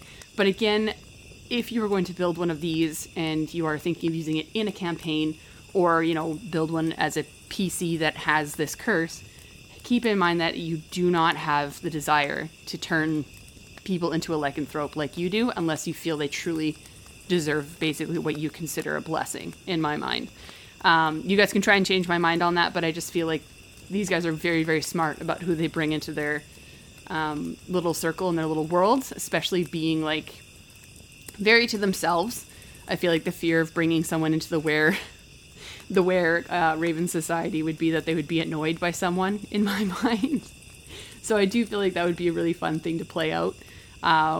That aware Raven who's like super smart, super old, super cunning, super charming, has lived a life for a really long time, accidentally turns the most annoying character in the world into a were-raven, and now has to take care of this were-raven and hates its guts because it's the exact opposite of him, and now they have to kind of like deal with living together. I just feel like that would be a fun little trope to play out, or little NPCs to come across as a group, these little were-ravens that hate each other. That's just a little fun thing that I think would be really fun. But I do feel like, again, their stat blocks are very much well built to the fact that they are very smart creatures who just want to live within the world as normal people and just be a part of society and help out where they can. So very, very different to a couple of the other were creatures. So I'd be very, very interested to hear your guys' thoughts. But yeah, other than that, of course, anyone in the audience, who feel free to follow me on Instagram at @0mega0. I just post a lot of weird random art stuff, D&D stuff, life stuff. So feel free to follow me there. But otherwise, I'm going to pass it back to you. It is getting really cold out here, so I'm going to go talk to Doug and see if I can get back into the castle. Have yourselves a great day. Bye! Fucking Doug. Okay, look. Every Curse of Strahd campaign needs to have a health and safety guy named Doug, who just happens to know exactly what to look for when it comes to monsters and traps. And I mean, like, he doesn't hunt the monsters. He just walks around with a clipboard giving advice, like, that there's a blood splatter from a carotid artery. Best be on the lookout for vampire spawn here. Does everyone remember their torch training? Okay, raise your hand if you forgot your crucifix at home. Like, you can just picture this guy wearing like a Vizzy vest and shit too. Oh god, like he's got a hard hat on. I've met this guy on literally every single job site I've ever been on. He's got a mustache too. Yeah. And it's gray. It's always a gray mustache, and he's got a beer belly. Yeah. And like, very narrow, small, like pinlight eyes. Oh yeah. He's like beady little eyes with big fat red cheeks. Mm-hmm. Yeah. Fuck you, Doug. It is kind of neat that they see their lycanthropy as a boon and a responsibility rather than a curse. And I mean, it still tracks that they might not want to share it with others because of that. Now, because the beak attack isn't part of the multi-attack, it's also clear that they're holding back in their attacks. Yeah, they're not. They don't want to pass on the lycanthropy. Again, they have a different motivation from the were-bear and the were-tiger on this, which is kind of neat and fun as well. I like it. I also think it's weird that a raven's walking speed is 10 feet, but it makes no mention of that in the Were-Raven stat block in Curse of Strahd. It just leaves it at 30 feet, regardless of the form. I'm definitely going to change it to honor the 5-foot movement if I'm infecting a player. If I'm going to change a fly speed to boom, you have it, then I'm going to change your walking speed when you're in full raven form. Yeah, no, I'm with it. Adam? Yep. I think it's time to talk about the elephant in the room. Do you think Megan has ever heard the word mimicry before? I was going to bring it up. She said mimicry like a dozen times. And she corrected it one of the times. Yeah, to mimicry. I wish she wasn't so damn scary because I would love to rip on her for this. Yeah, good luck with that. I will pass on a message to your widow.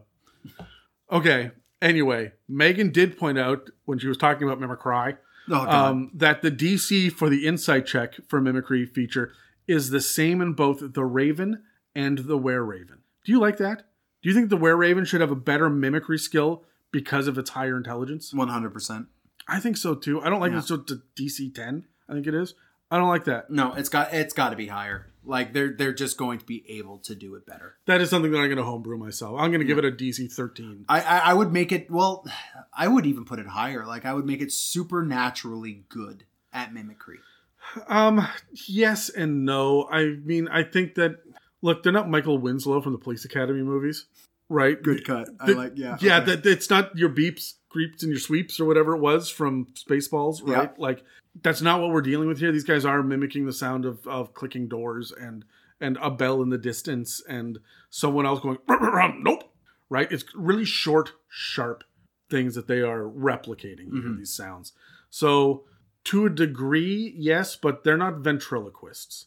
It's especially weird when you see that a Kenku's mimicry is a DC 14. Yeah, but the Kenku are, they're cursed magical creatures. It's like saying a turtle and a turtle. Right? They are different. A Were-Raven is based on a raven. Yes. A Kenku is not. Just like an Aarakocra is not based on an eagle. I mean, but they both have the mimicry skill. They're both close enough there. And you see that Were-Ravens are given this same as a normal bird. But Kenkus, who have to live this life their entire day, are higher. I'm okay with that. But that's why I say I'd give it Were-Raven like a 12 or a 13. Like it should be just a little worse. It shouldn't be as high as a Kenku. Yeah. No, I'm with you on that. Now, it does say for player options when it comes to playing a Were-Raven, it's going to adjust your dexterity this time, not your strength, to a 15 if it isn't that high already. Now, your attack and damage for the bite attack are strength or dex based, whichever is higher. And you will notice that the boost to dex doesn't specify which form. Okay? As with everything else. Now, there is no mention of an alignment or AC change when it comes to Were-Raven, and the beak attack has also been abandoned. Yeah, but they call it a bite attack in this blurb. It's a beak attack. It's a beak attack. So, strangely on top of that, they do mention that while in Raven form, the bite does 1 piercing damage and gets no ability modifier to add to the rolls. So I guess that nonsense about choosing strength or dexterity only applies to the human or hybrid forms. I guess. Yeah. It's weird. Yeah. I mean, all right. That's such a weird thing to... I honestly, I would make it the same as any of the other bite attacks we've seen. Probably closest to the Were-Rat because of size. Hell, what's the damage modifier on the beak attack? It's 1d4, I think? Yeah, something like that. Just give them the 1d4. Yeah. I mean, sure, hell, why not? Anyway. Yeah, that's weird. Anyway. So I did do a lot of digging into Were-Ravens and trying to find out what the reflective eyes look like in the dark. And the answer is they don't have it. Yeah. That's weird. Their eyes are naturally red in light, but in darkness they're not reflective. Okay. So that's why you think about the glowing red eyes on ravens and whatnot. Also, did you know what a group of ravens is called? It's not a murder. It's a kindness, which is why these guys are on the good side of the alignment chart. Cool. Yeah. So let's roll for some questions about how these guys fit into the mobs. Sure. I got a 6. Hey, you beat me. I got a 5. There you go, Dan. You bitch enough, something will happen. So my first question for you is, do they mix well with others? How big is their troop? Like their kindness? I'd say, yeah, they do. Werewolves, I mean, we live in an area where, like, crows are the rats of the sky.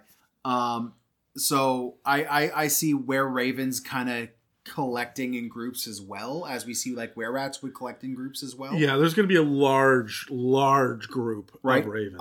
But opposed to wererats, werewolves will be more helpful to the party. Yeah, I also see a wereraven drinking in a bar. Yeah.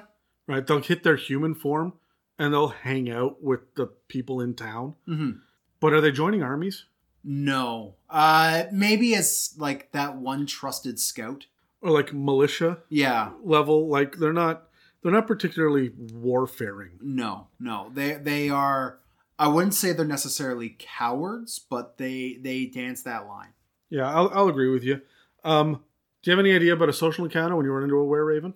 I would love to have one, like drawing your party towards some sort of clue or knowledge or item that is deep in the dark of the woods, and they know it's there, and they are not strong enough to deal with the threat that guards it. So they will draw your party there with their mimicry, and they'll hop from tree to tree, drawing your party slowly over here until your party sees the encounter, and then they will reveal themselves. Why would they not just speak? Because that's the difference between them and Kenku. Yeah, I would say because they are still weird enough. Like, if your party hasn't run into Kenku, if your party hasn't run into any of that stuff, it still is going to take your party by surprise when this guy drops down and then speaks a normal sentence to you. Yeah, right? Okay. I would say they would use their mimicry in enticing ways, not in limiting ways, if that makes any sort of sense. Yeah, I like that well enough. I can see these guys also being, because in my head they're on the outskirts of society, but they're well respected enough, but you're not going to have a noble family of were-ravens. I think there actually is one in Curse of Strahd, now that I've said that. But for the most part, I do see them kind of on the outskirts. More like the Vistani are on the outskirts of the society, right? They're not ingrained in the actual towns in Barovia. Mm-hmm. So I feel like you're going to get a lot of thieves. Yeah, but I mean, pardon the aviary pun here, but they're going to be a lot like Robin Hood. They're stealing from the rich to give to somebody. Yeah, I think so. Like, they're stealing to survive. Yeah. They're picking up loaves of bread and stuff to take back to the kindness in the caves or whatever. Right? So they're not there for... This is not a thieves guild. It's not about riches. It is about survival for them. But I also like the idea of there being, like, sarcastic little were-ravens that are going to taunt you a little bit, and then you say something and they just throw it right back in your face by mimicking the thing that you did. It's not enough to piss off your barbarian enough to pull his axe out. But it is enough to make everyone around the table kind of laugh at the barbarian. Why are you repeating me? Yeah, exactly, right? So just a little fun. I wouldn't get obnoxious with it. Just I get a little obnoxious with it. I don't think you can help it, motherfucker. Do you have any plot hooks specifically besides that? Like any big were-raven specific, you need a were-raven for this plot hook? Because there's so many different options for that type of creature, with where you see Kenku, some Aarakocra could fit in that as well. Yeah, you've got like flying. Right? Like specifically a were-raven. I don't know, man. It'd be really hard to shoehorn that specifically in with a... Your answer is Nevermore? Yeah. Yikes. No, I'm going to say that honestly, they've got some good plot hooks in Curse of Strahd. Mm-hmm. I don't want to talk about them because I don't want to give away the actual storyline of that, because it is the most popular D&D material, but there's some good stuff with at least Wizards is trying to make it the most popular. Yeah, whether you like it or not. Anyway, let's move on. Dave is still dicking around in Eberron. He's looking for answers on his draconic prophecy, so let's see what insanity he's discovered there. Thanks, guys. Dave here again. I am still in the forests of Drome, and we've still been seeing a lot of different lycanthropes. I mean, as you guys know, we're looking for secrets to the draconic prophecy, and it's kind of taken us into this, I mean, 13th country of Corvair, but, you know, there's some weird stuff here. The one that I came across recently was the werebat. Now, I don't know if you guys are familiar with these, but a werebat is a humanoid that is afflicted with a rare form of lycanthropy, okay? Now, it will enable it to transform into a giant bat or a bat/humanoid hybrid, okay? Now, every time that these guys transform, I imagine that they go, bat! And then, poof, it happens, right? Now, as you know, werebats are humanoids that have been transformed with lycanthropy, but specifically werebats are most commonly made from goblins, okay? Now, the goblins that find other goblins that have turned into werebats tend to shun the werebats. The idea that these guys need to feed on blood to survive kind of wigs them out a little bit, okay? They prefer to set up in, like, dark places, you know, like the tops of buildings, caves, you know, other stuff kind of like that. They prefer to spend their time, especially the daytime, holed up in higher-up places that they can hide in that are, you know, dark and such. They like attics, they like caves, things like that. They do typically hunt at night, okay? So that's when they go out looking for their blood. Now, a werebat must consume at least 1 pint of fresh blood each night, or it weakens and gains a level of exhaustion. This cannot be undone by rest, okay? Each pint of blood that the werebat consumes removes 1 level of exhaustion gained in this fashion. So if you've got 1 level and you want to get back up, you got to have 1 pint, but to keep it up through that day, you still need another pint, okay? So you might need a couple here. Now, werebats are small humanoid creatures. I mean, they say that they're goblins, but they don't have to be. They are neutral evil. Their AC is 23, and they have 7d6 hit points, so an average of 24. They get a 30-foot speed, they get a climb of 30 feet, and when they're in their bat or hybrid form, get a 60-foot fly speed, okay? Now, I mentioned their dexterity is a 17, their wisdom is a 12, and those are the only two that are above a 10. Their strength and charisma are the lowest at an 8, okay? For skills, they get a perception of +3 and a stealth of +5. They are immune to bludgeoning, piercing, and slashing damage from non-magical attacks that are made with silvered weapons. That's pretty standard for all lycanthropes. They get 60 feet of dark vision and a passive perception of 13. They do speak goblin, and they can't speak in bat form. Again, they don't have to be goblins. Maybe you're going to change that up. Maybe if a humanoid was turned into a werebat, it would speak common instead of goblin, right? So flavor it the way you want to. This is just what the text in the book is talking about. Now, these guys are CR2, okay? They also get the shape changer ability. A werebat can use his action to polymorph into a medium bat humanoid hybrid or into a large giant bat. They can also use their action to transform back into their true form, which is their humanoid form. Their stats, other than its size, are the same in each of its form. Any equipment it is wearing or carrying is not transformed, and the creature reverts back to its true form if it dies. Now, these things also get echolocation, but only in their bat or hybrid form. The werebat has blindsight out to 60 feet as long as it isn't deafened. They also have keen hearing, which gives them advantage on wisdom or perception checks, where they rely on their hearing to figure out where, you know, where something's coming from. They do get the nimble escape feature as well, but only when they're in their humanoid form.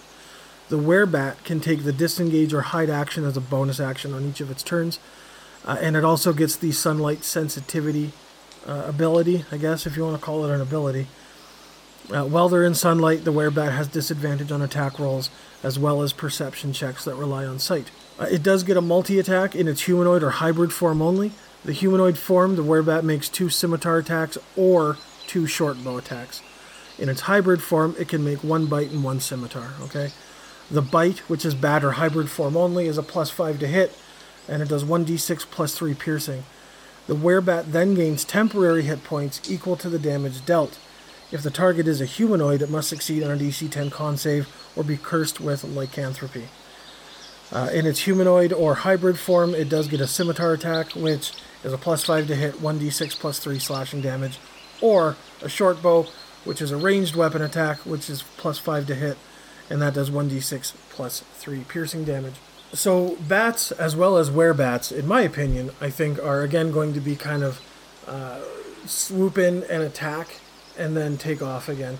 They're going to come in, try to bite you, drink a little bit of blood, and then get out of there. They're not looking around. They're not looking for a big fight. Even though the werebat is a CR2, it's not looking to put that to use. You know, they're timid. They're scared. They want to run. Now, I see these guys also maybe being kind of shunned and on the outskirts of a goblin society. If there was a big goblin encampment or a goblin city or something, like you would find, you know, a little to the east here in Corvair, you might find these guys on the outskirts, kind of feasting on what's left over from the goblins. They were goblins. They like the idea of goblins, but they're not really accepted by goblins. So maybe they'll be terrorizing or feasting in the areas around these goblin settlements.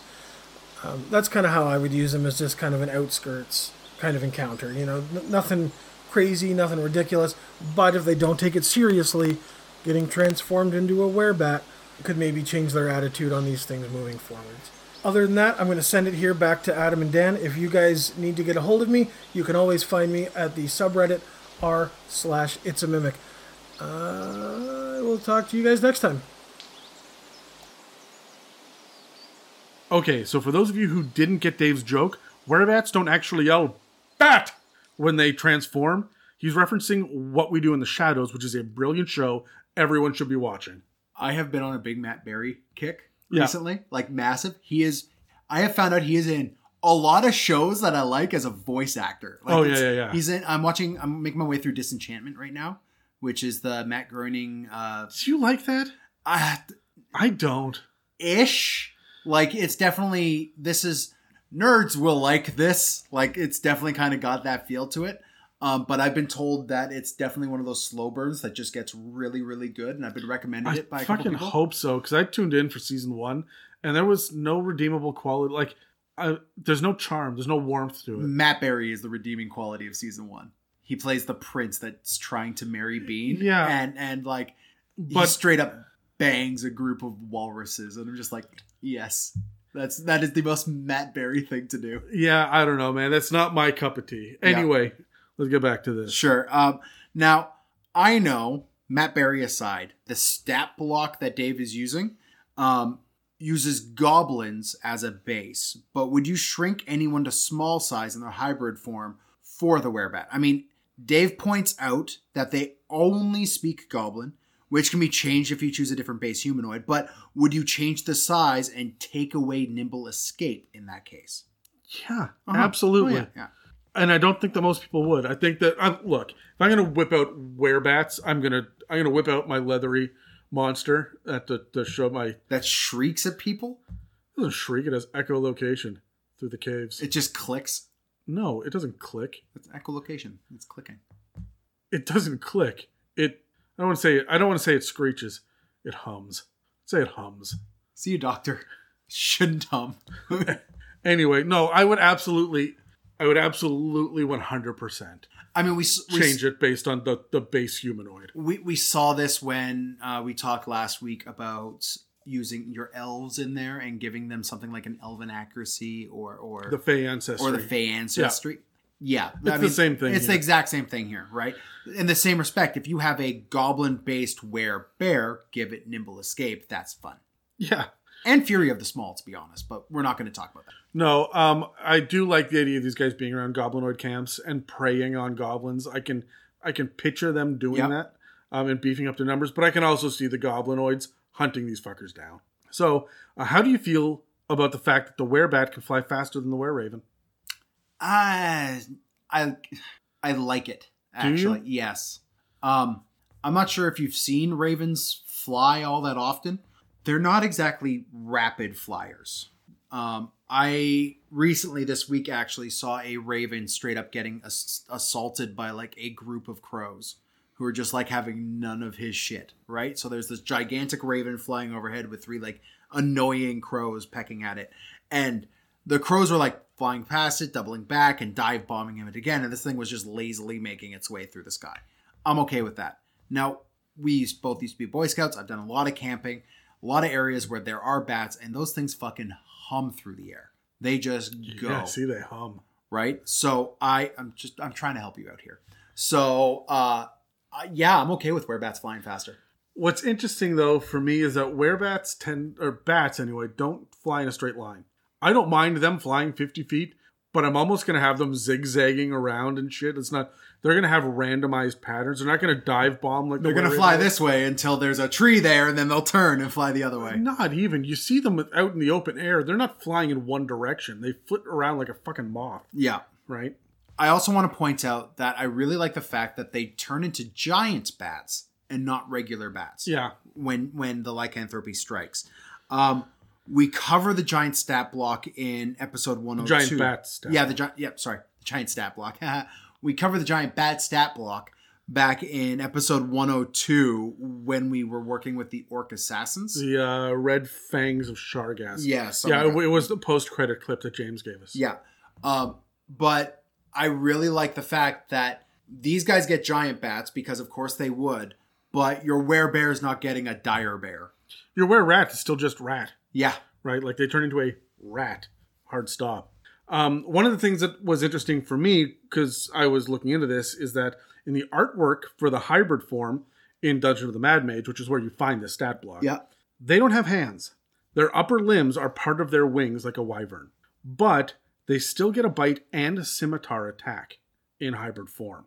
Are they grabbing the scimitar with their feet, or do you think this is just an artist miscommunicating? No, I think they're still grabbing it with like their like little...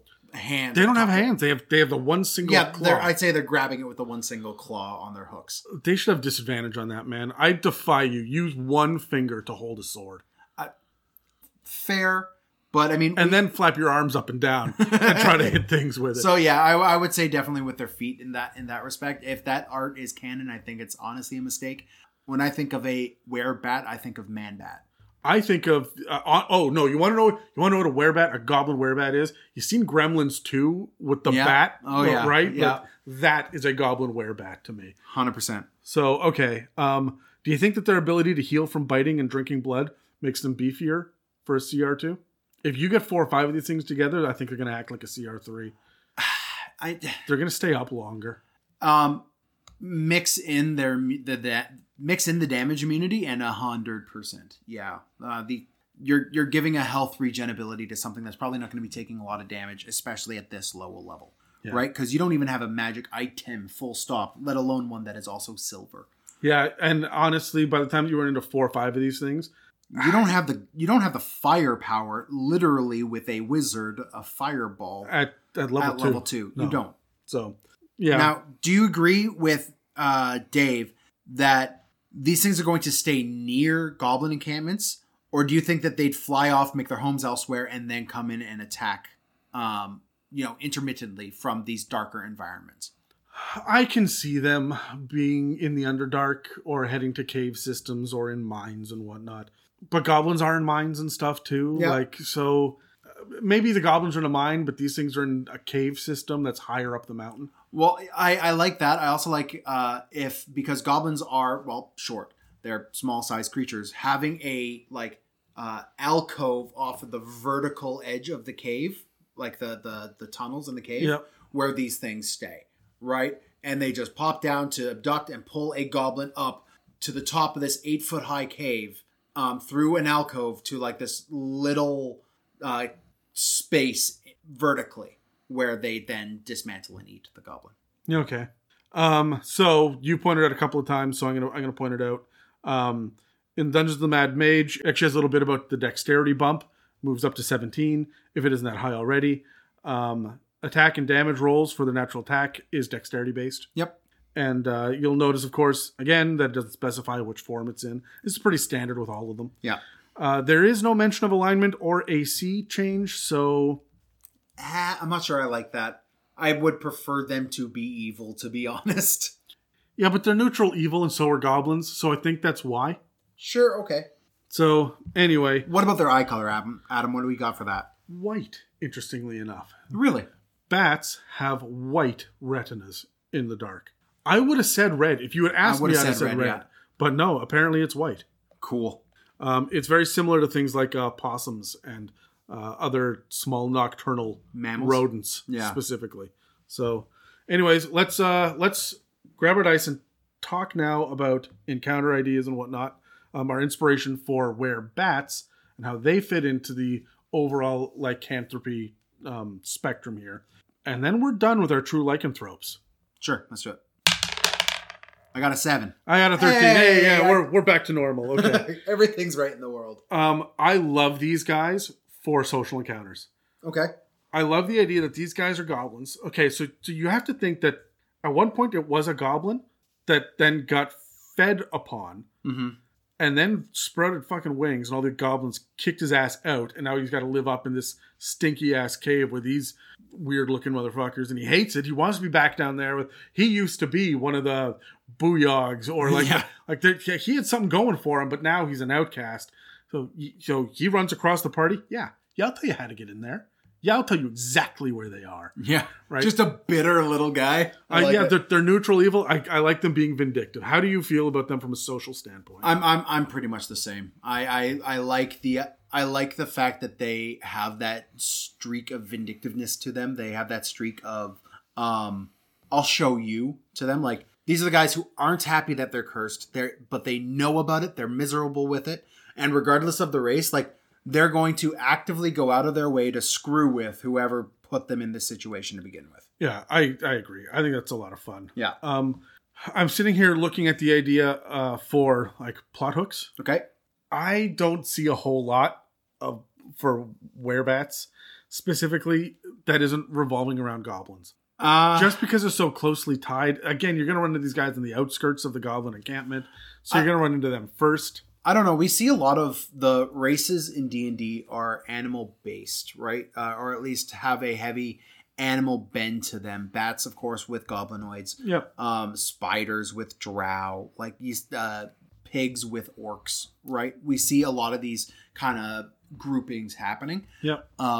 I would be far more open as a player to, as a DM, to loop bats in with another one of these groups, or have them be the religious marker of some mountain-dwelling dwarf clan, right? And have some dwarven werebats, right? Like, I would get really, really weird with it, just because there's nothing saying that you can't have some kobold werebats.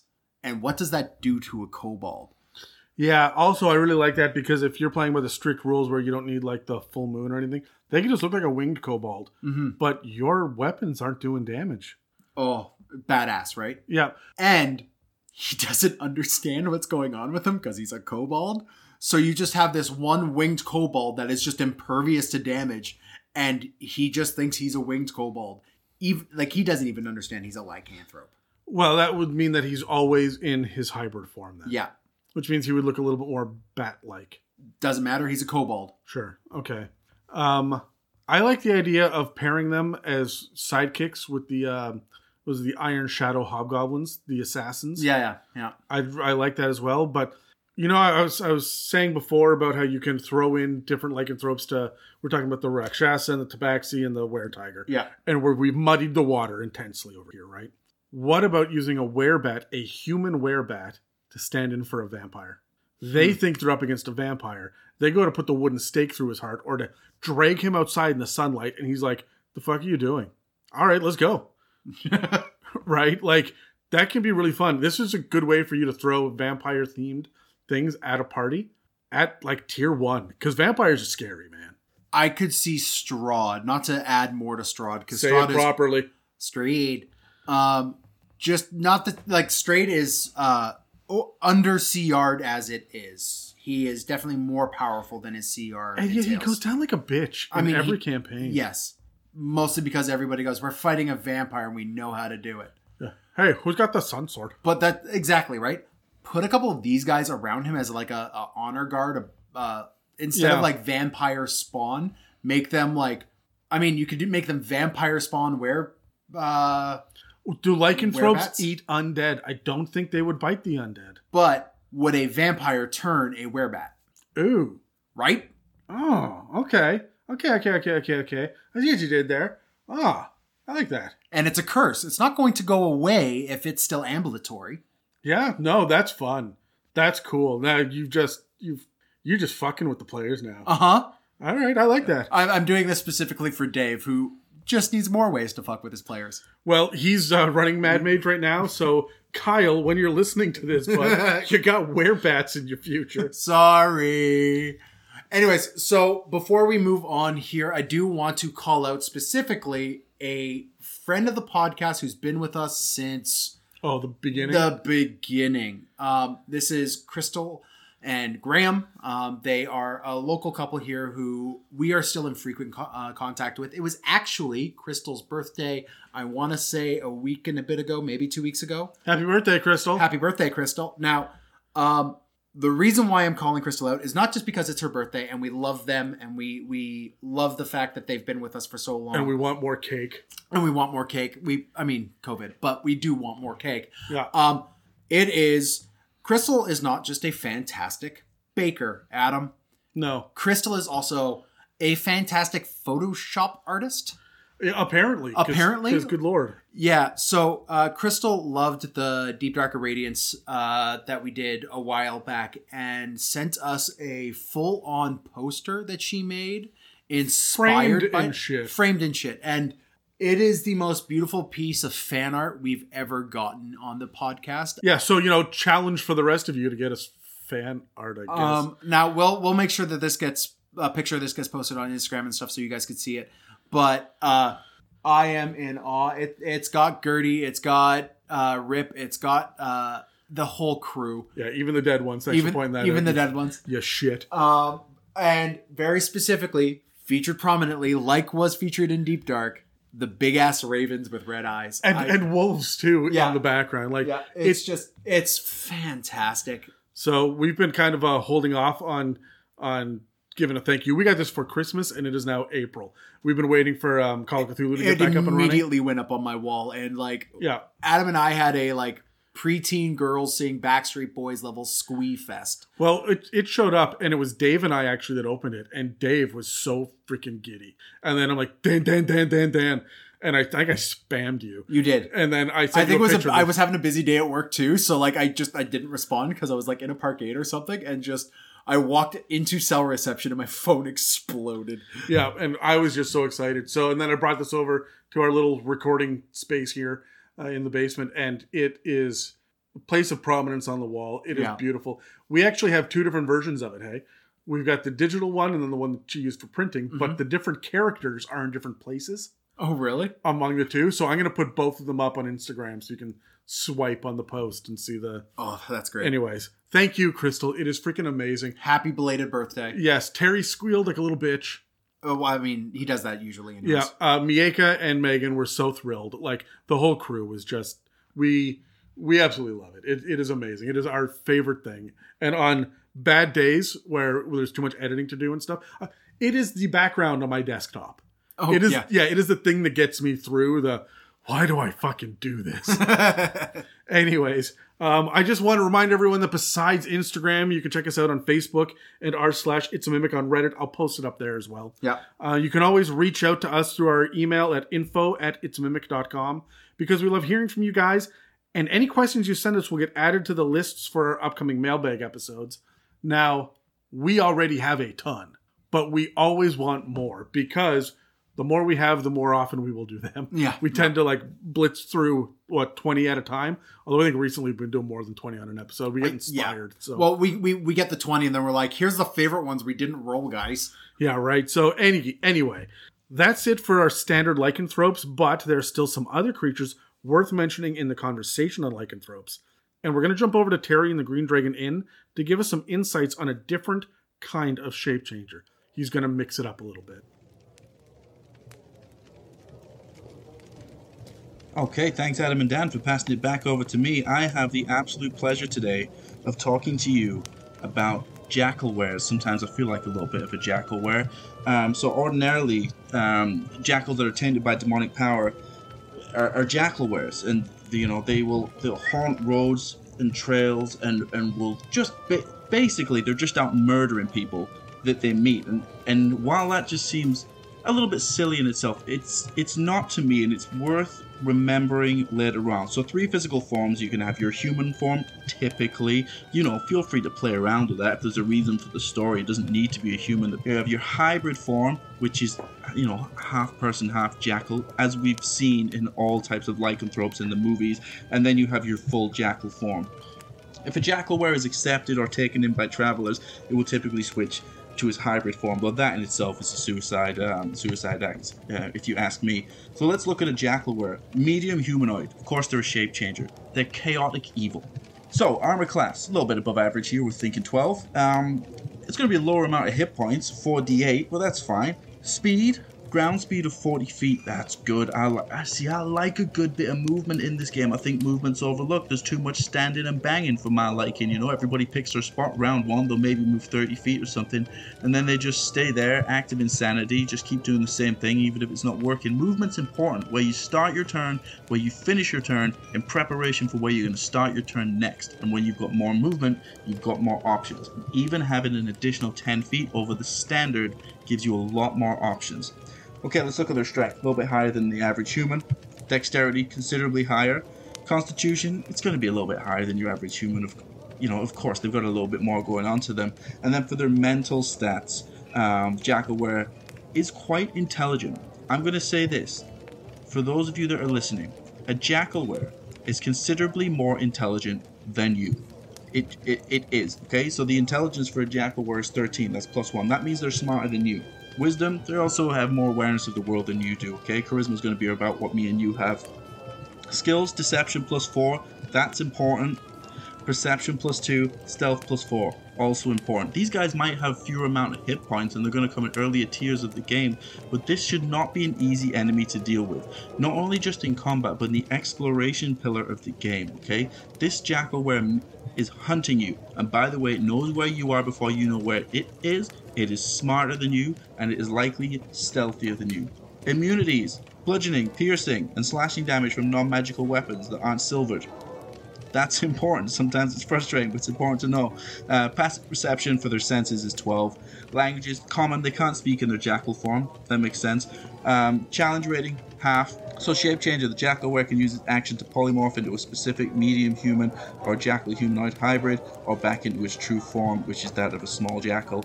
Other than its size, statistics are the same in each form. Any equipment it is wearing or carrying isn't transformed. It reverts to its true form if it dies. Keen hearing and smell. So the jackalware has advantage on wisdom perception checks that rely on hearing or smell. Again, it knows where you are before you know where it is. Pack tactics. The jackalware has advantage on attack rolls against a creature if at least one of the jackalware's allies is within 5 feet of the creature and the ally isn't incapacitated. You know, I think there's rules on this stuff, or not rules, there's debate on this as to whether or not that ally needs to be a threat, whether or not that ally needs to even be paying attention to them. Incapacitated makes sense. When I think of pack tactics like this, it's in the same vein as sneak attack. It is that you are not surprising them because somebody else is there. It is that your target has more to focus on.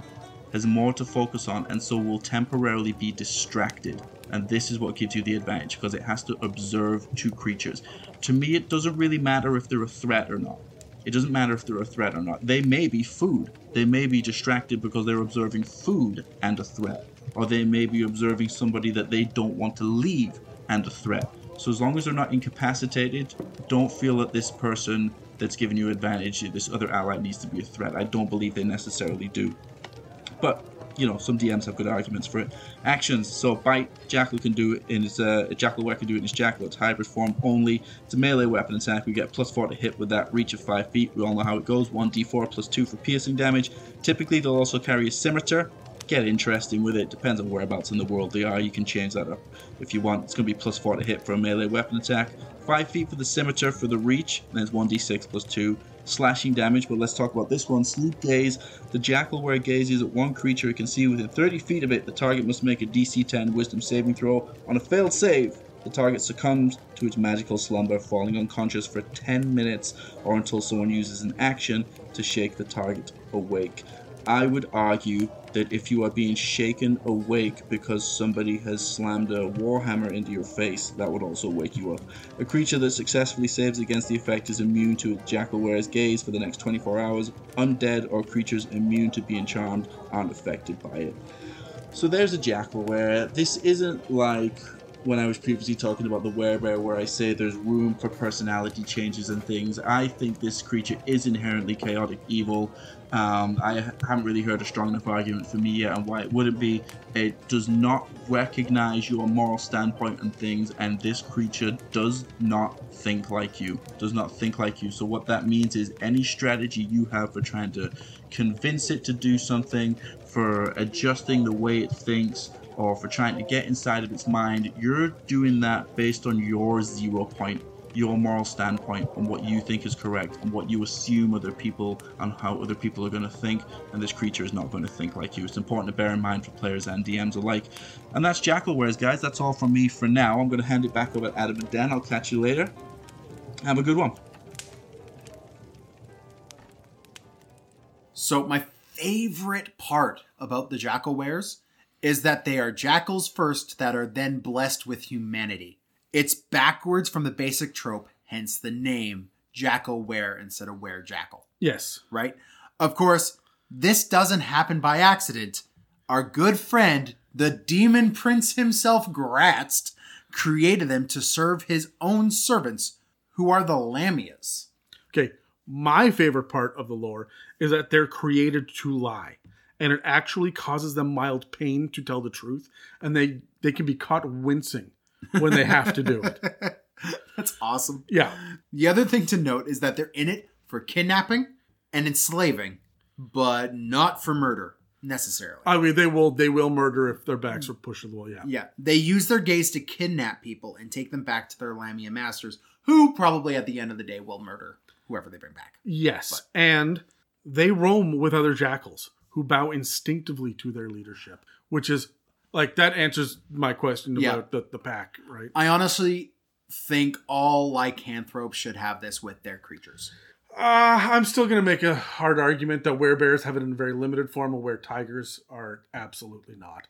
They're not going to hang out with other tigers. Okay, that's fair enough. Because I'm sorry, even, like, a were-tiger will not breed with a tiger. There's no reason for it to take a mate, which is why tigers get together in the first place. Yeah, okay. That's fair enough. Now, when we're looking at these guys, we know that they are liars, they're schemers, and they also have that higher intelligence. Do you think those two facts are connected? Yeah, I would say so. I mean, you can't be an effective liar without a decent amount of intelligence.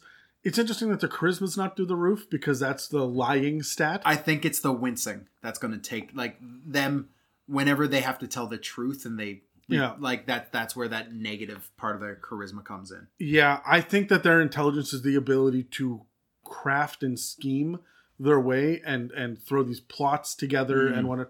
And they will have. Look, I can spend an entire conversation and never tell the truth without lying, because I can just kind of work my way around the outsides of answering a question with a question and other things. And I think that jackalwares would know how to do that. Mm-hmm. Yeah, that tracks. I really like that we get another sleep action here. Mm-hmm. We don't get enough of that. I love sleep on a monster, especially because these guys will totally move in groups, and succeeding on the save only makes you immune to this creature's sleep gaze. Not his buddy next to him. That's right. I just wish that the DC was higher than 10. It just feels super, super low. Now, so as we've seen with previous breakdowns, this is where we put in our player options. Now, there is no player option for a jackalware. In 5th edition. It just doesn't work out. You don't start as a jackal and then become a player character. You start off as a jack-off. Does that count? No. No, it doesn't count, Dan. It doesn't count, so stop it. Okay. However, if you want a baseline to go off of, Monty Cook, back in the 3.5 day, came out with a book called The Arcana Unearthed. And in it is the race called the Sebeki. Now, the Sebeki are humanoid jackal creatures.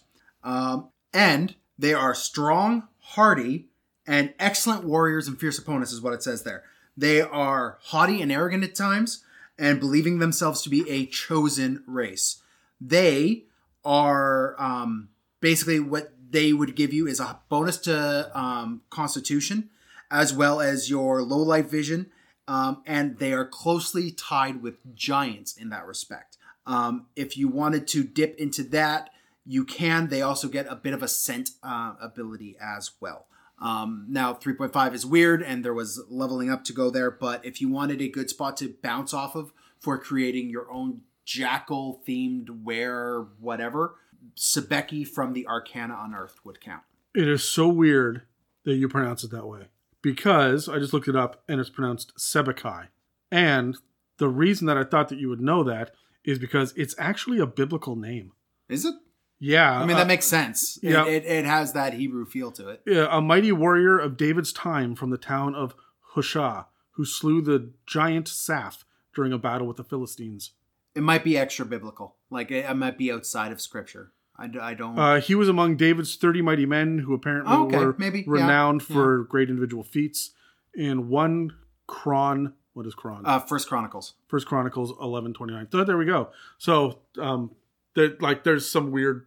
It's weird that they gave them jackal heads. But that's a cool little piece of trivia there. Let's roll, though. Okay. Hold on. Before we roll, their eyes are greenish white. Oh, cool. Yeah. So let's roll about how they fit with the mobs.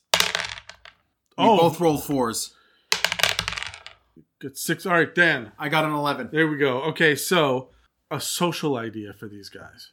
I mean, it's never going to go well for your party if you're having a social interaction with these guys. They're trying to trick you into something. Yeah, they're going to fuck with you. Right?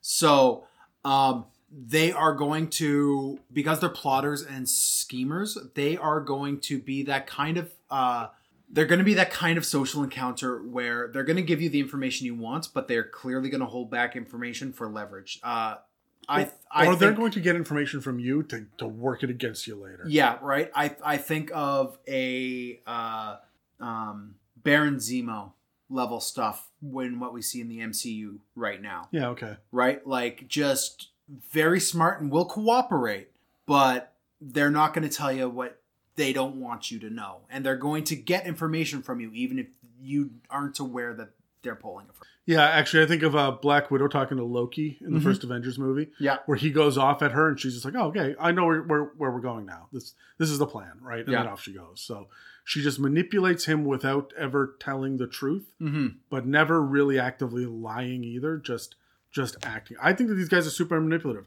I think that you're right.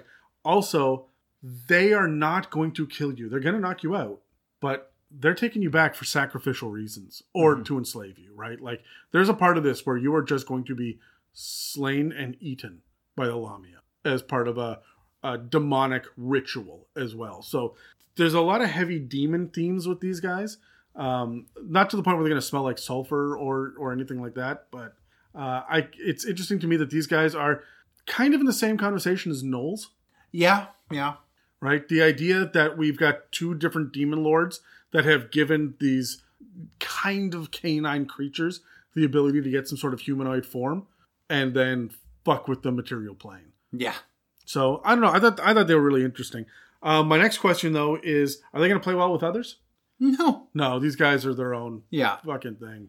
Yeah, but, and completely subservient to Lamia. I don't think, though, that they're going to be as efficient as, say, a Yuan-Ti. Okay. What do you mean? The Yuan-Ti spies that were getting in behind the scenes and whatnot to infiltrate and take over societies and whatnot, that's a real issue.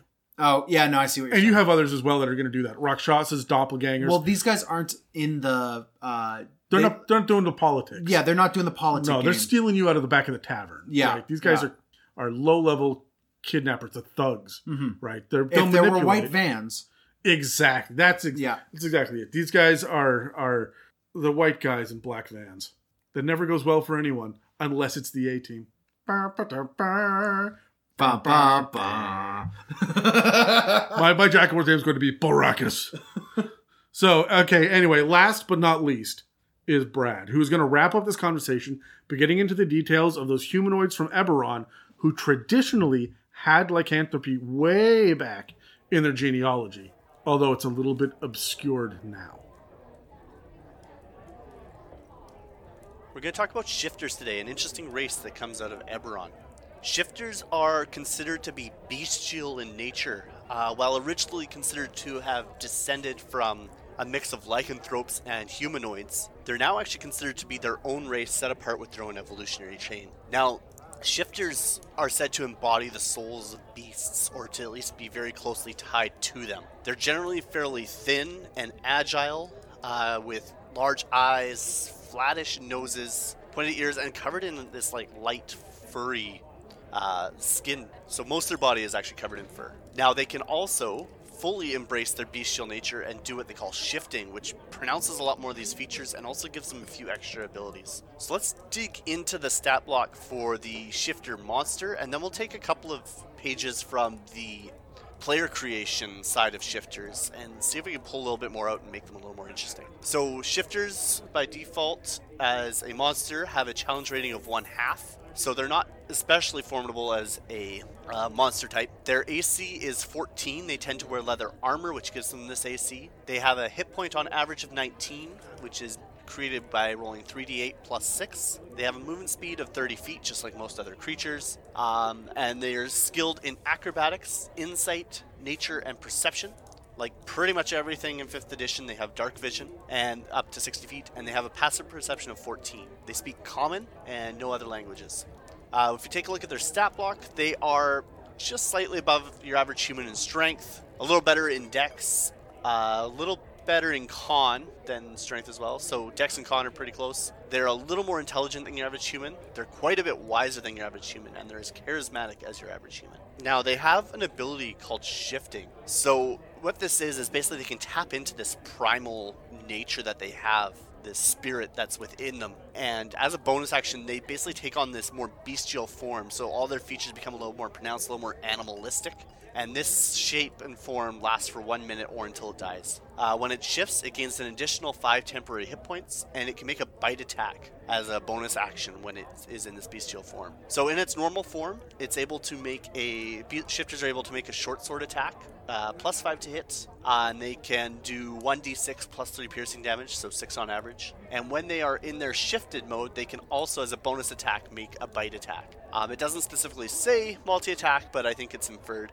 So with this bite attack, it's plus 5 to hit, and they'll do 1d4 plus 3 piercing damage, so an average of 5. And again, that shape lasts for a minute. So in and of itself, the stat block for a shifter isn't all that impressive or inviting. That said, there's a lot of flavor with these creatures, right? You can easily imagine a clan or a city full of these shifter creatures, right? These creatures with a tie to the primal side of the earth, right? They're really make interesting druids, make interesting rangers, barbarians even. I think there's a lot of opportunity there. Even a cleric. But we get a little bit more flavor as well when we go into the character creation from Eberron. So when you're creating a player character, there are actually 4 different types of beasts that they can tap into, these primal aspects that they can tap into. There's the Beast Hide, the Long Tooth, the Swift Stride, and the Wild Hunt. And the idea is that one of these they form a bond with at an early age. So Beast Hide is going to be something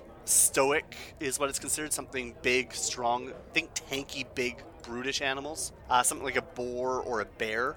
Your Long Tooth is going to be more like a wolf or a tiger, something like that. More like a were creature, actually. But they're going to have kind of these pack animal tactics. Your Swift Strides are kind of like your predators that work on the prowl.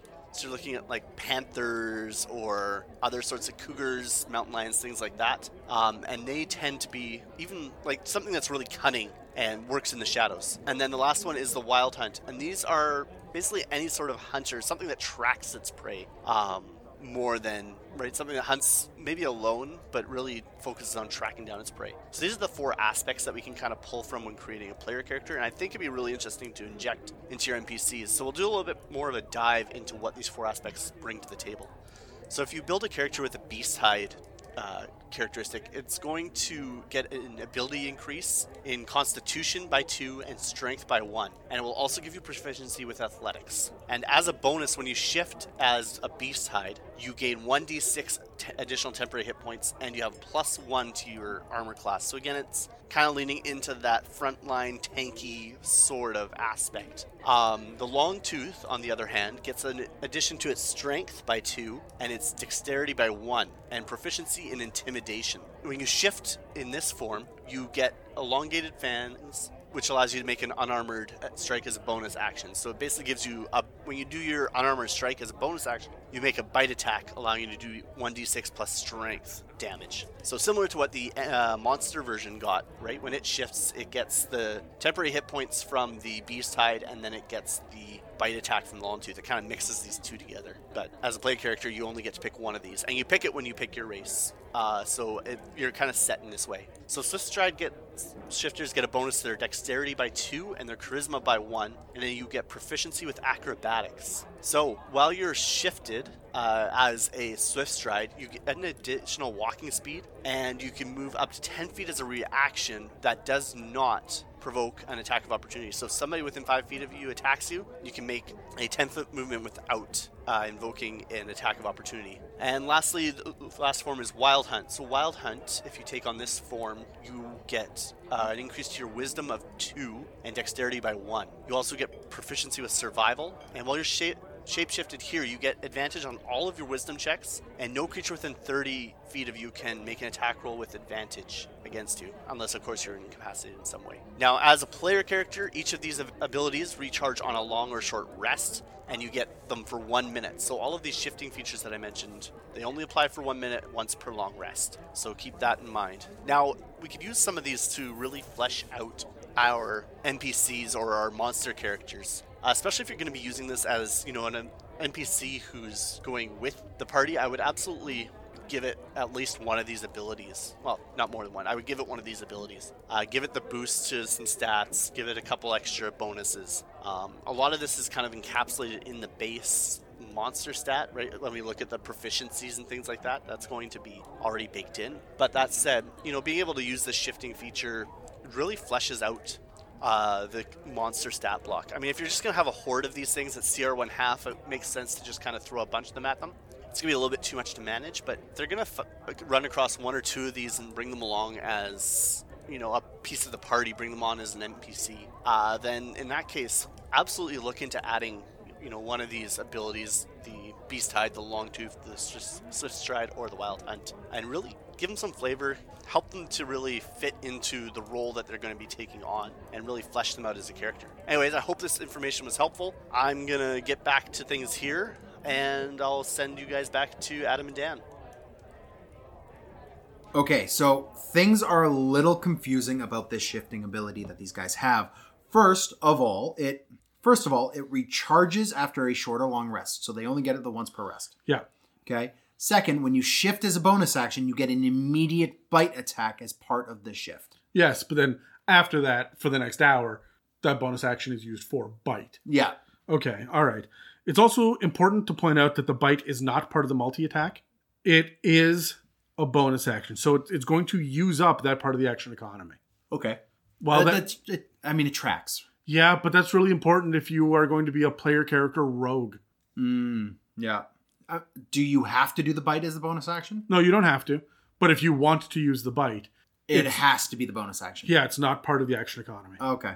Now that makes me feel like they're really going to use this ability when they need it. They're going to use it very sparingly. The shifting ability. Yeah, I agree with that. That makes a hell of a lot of sense. They're going to save this for when they need it. I feel like it's a fight or flight response. Mm-hmm. They're not going to rely on this, even for your average skirmish. It's not until they feel actually threatened. Which I'm okay with, because you see things like the Dragonborn breath weapon, and you see these other kind of big, powerful racial abilities. They're incredibly limited in uses, right? Mm-hmm. Just because you want your class to shine higher than the racial bonuses that you... And yet we have things like Eladrin. Yeah, I guess that's true. Or fucking halflings. That's why I don't like either of those two races. Do you like the fact that they transition shifters away from lycanthropy in 5th edition in favor of this vague tie-in to a primal spirit? No! It says, right in Eberron Rising from the Last War, the shifters form a bond with a totemic force that shapes their physical and mental evolution. That to me is That's just... That's a barbarian, man. Yeah, and to be completely honest, that is just another way of saying they are willingly self-cursing themselves. Yeah, I guess. I don't like that. No, right? I don't like that at all. Just, I mean, you have lycanthropy there. It's already underserved. Now, we did say that lycanthropes breed true, right? So if a lycanthrope breeds with a human, they will have lycanthrope offspring. Yes. Which means that shifters shouldn't exist by fifth ed rules.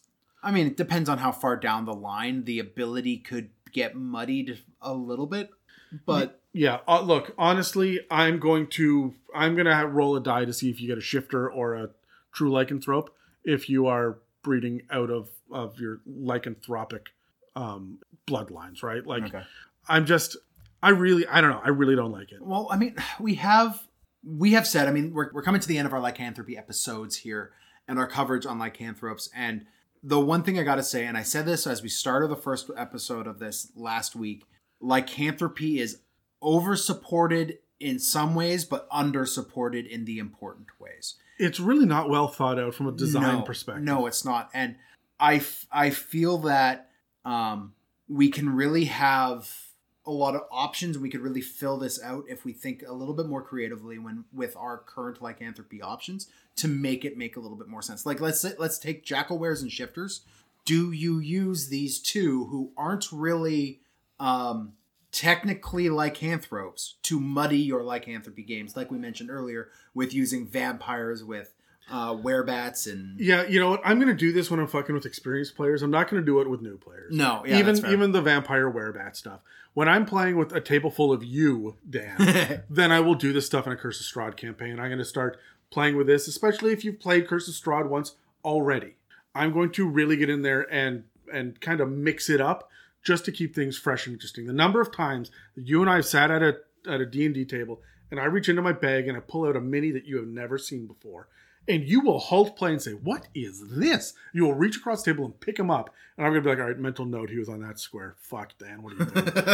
You sit there looking at him, and you flip it upside down to read the bottom of it, which drives me nuts because you're not supposed to know what it is. And about 50% of the time you go, oh, it's that. You just haven't run into the fifth ed version of it yet. But the other 50% of the time you go, what? And then you put it back down, which is why I would like to point out, I've gotten a lot better at that. Well, I mean, we haven't played in-person D&D really in a long time. It's been really good for a year and a half, Adam. Uh-huh. But that's honestly one of the reasons why I swapped over to using Pathfinder minis and homebrewing monsters, mm-hmm. or giving special unique bits and pieces to these. However, the first time you dropped the Lamash 2 model down, oh yeah, I was like, wait a minute. I know who that is. And since we're talking about Jackal, like the jackal-headed goddess of the monsters. Yeah. Like. Yeah, yeah. No, yeah. Like it's always fun to get that reaction from your longtime players. Mm-hmm. So I would muddy the water. I'm not going to do it for the new players because that's just going to create confusion at the table. That's fair. What about you? 100%. I don't care if they're new or old. There is enough knowledge of how lycanthropy works, as long as you have established that there's going to be lycanthropy involved in this section of the campaign arc, whether you do that directly or through some sort of NPC exposition. Once they understand you're dealing with lycanthropy, I will explain, guys, there are many different forms of lycanthropy. Just be on the lookout, and then I will fuck with them. With this respect, right? Like I will, it is a dog-shaped lycanthrope. Okay, well, that doesn't really narrow it down as much as you think it does, right? Like a canine lycanthrope, no, a man-bat style creature. Okay, well, that could be anything, right? So yes, I will deliberately fuck with my party with this. I like that. It breathes some depth into a very shallow pool. All right, okay, so I gotta say. I just did the math while you were talking because I never listened to you. So I was doing the math. Yeah. Nearly 3 years of this shit. Trust me, I'm aware. It's not even 2.5. It just feels like 3, Dan. I just did the math. I have done 2/3 of my players that I have DM'd for in the last 4 years have been brand new players within the first 3 months. Mm-hmm. They don't know what an orc is or a goblin. So I wanted to ask, just as a sidebar here, because we're talking about muddying the waters and fucking with things, okay?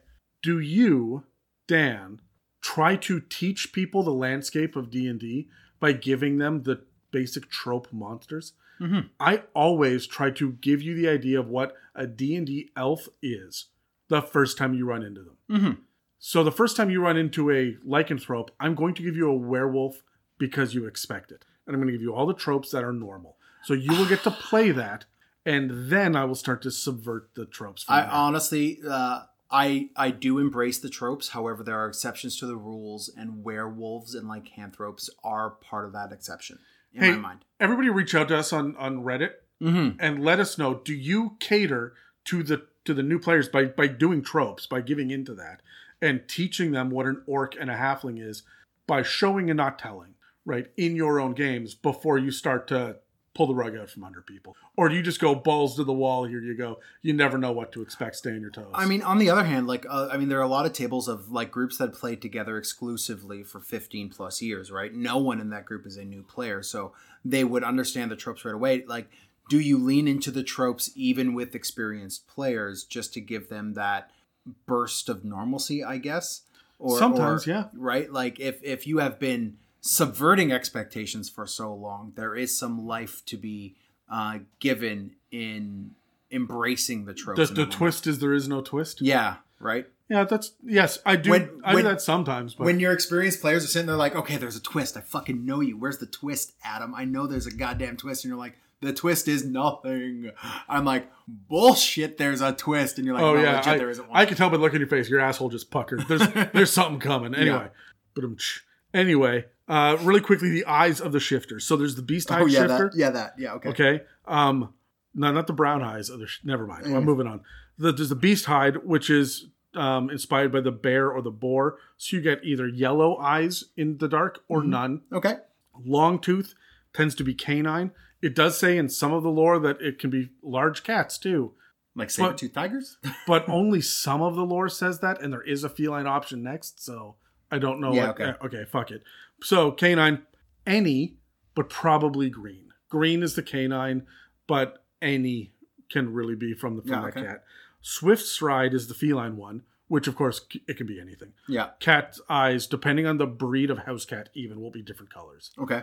And then wild hunt, which is just any predator that exists out there, can be obviously any color. But remember, you don't really see purple and blue so much. You will get bluish green, right? So, but it's not really true proper purple or blue. So let's roll one last time, Dan. What is your favorite lycanthrope that we've talked about over the last two episodes, and why? I got an 11. I got a 19. Of course you did. Go ahead, Adam. What's your favorite? I like the Jackalware. Really? Yeah, I absolutely do, because it comes with built-in lore, and it is going to really, really fuck with a party when they run into it for the first time. It was just a pack of jackals, and all of a sudden there's this human standing in front of you, lying through his teeth, and then disappearing back into the jackals again. Yeah, okay.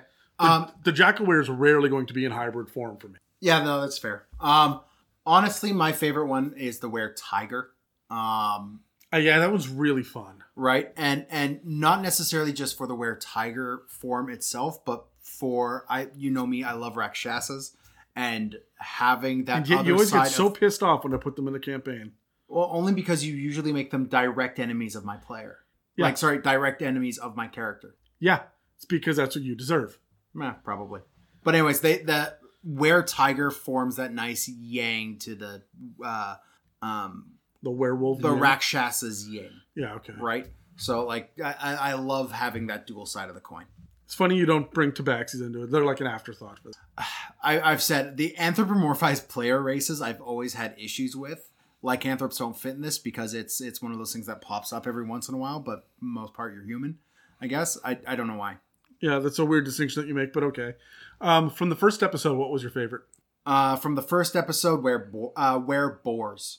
Yeah? Yeah. Interesting. That's a strange distinction. Yeah. Why? Bebop and Rocksteady. Oh, fuck right off. I actually like the Were-Bear. I think it's super flavorful as an NPC that's kind of out in the wilderness. Yeah. Kind of for the same reason that like the Were-Tiger. Just like, he's out, he's over there on the outskirts. You will bump into him, go to him for aid once in a while. He's a constant figure, but he's not going to be with your party. No. He's not going to war. He's not going to help you. No. No. He's not going to directly aid you in a combat, but he will give you guidance. Yes. Right? All right, so that's all we have for lycanthropes in 5th edition, but we got lots of other kind of mobs to cover. Don't forget to come back next week when we begin our conversations on seamen. Sahawagan. It's Sahawagan. It's Sahawagan. And we will argue about this next week. Oh, God. Anyways. That's it for this episode of the It's a Mimic podcast. If you'd like to support us, you can head to www.itsamimic.com and hit our fancy donate button, or tell your friends and the rest of your D&D party about the podcast. We're available on iTunes, Spotify, and YouTube, as well as most podcast apps. And guys, stay safe out there.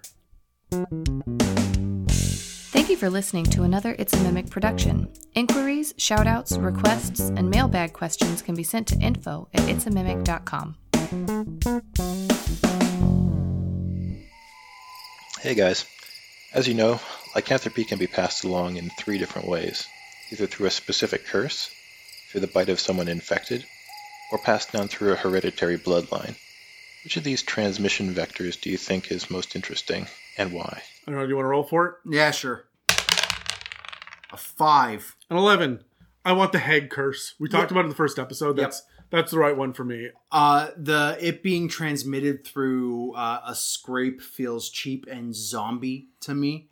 Through a bite, I like the curse that is transmitted through a bite, but it's still a curse. It's not a plague. It's not genetic. It's not microscopic. It is a curse. It is a magical curse. That's the thing that always frustrated the shit out of me is, like, they got the curse from somewhere, and every time that you get a werewolf movie with them, they kill the werewolf, and then whoever bit them also died for some reason.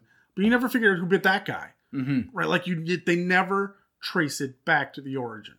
That's why I like the Hag. Yeah. Right, so that you are going through a series of lycanthrope monsters and creatures and whatnot. Some may be helpful, some may not be. I'd say you even run into the Hag, who does occasionally help you, and then eventually your party finds out that they're the ones who initially started all this. Yeah, yeah. There's a lot of fun to be had there. Yeah. I'm all about the curse. I don't like the viral aspect at all. Neither do I. Which is not even in D&D, but it is a common trope. It is. Yeah. As a kid, I grew up watching... Let's try that again.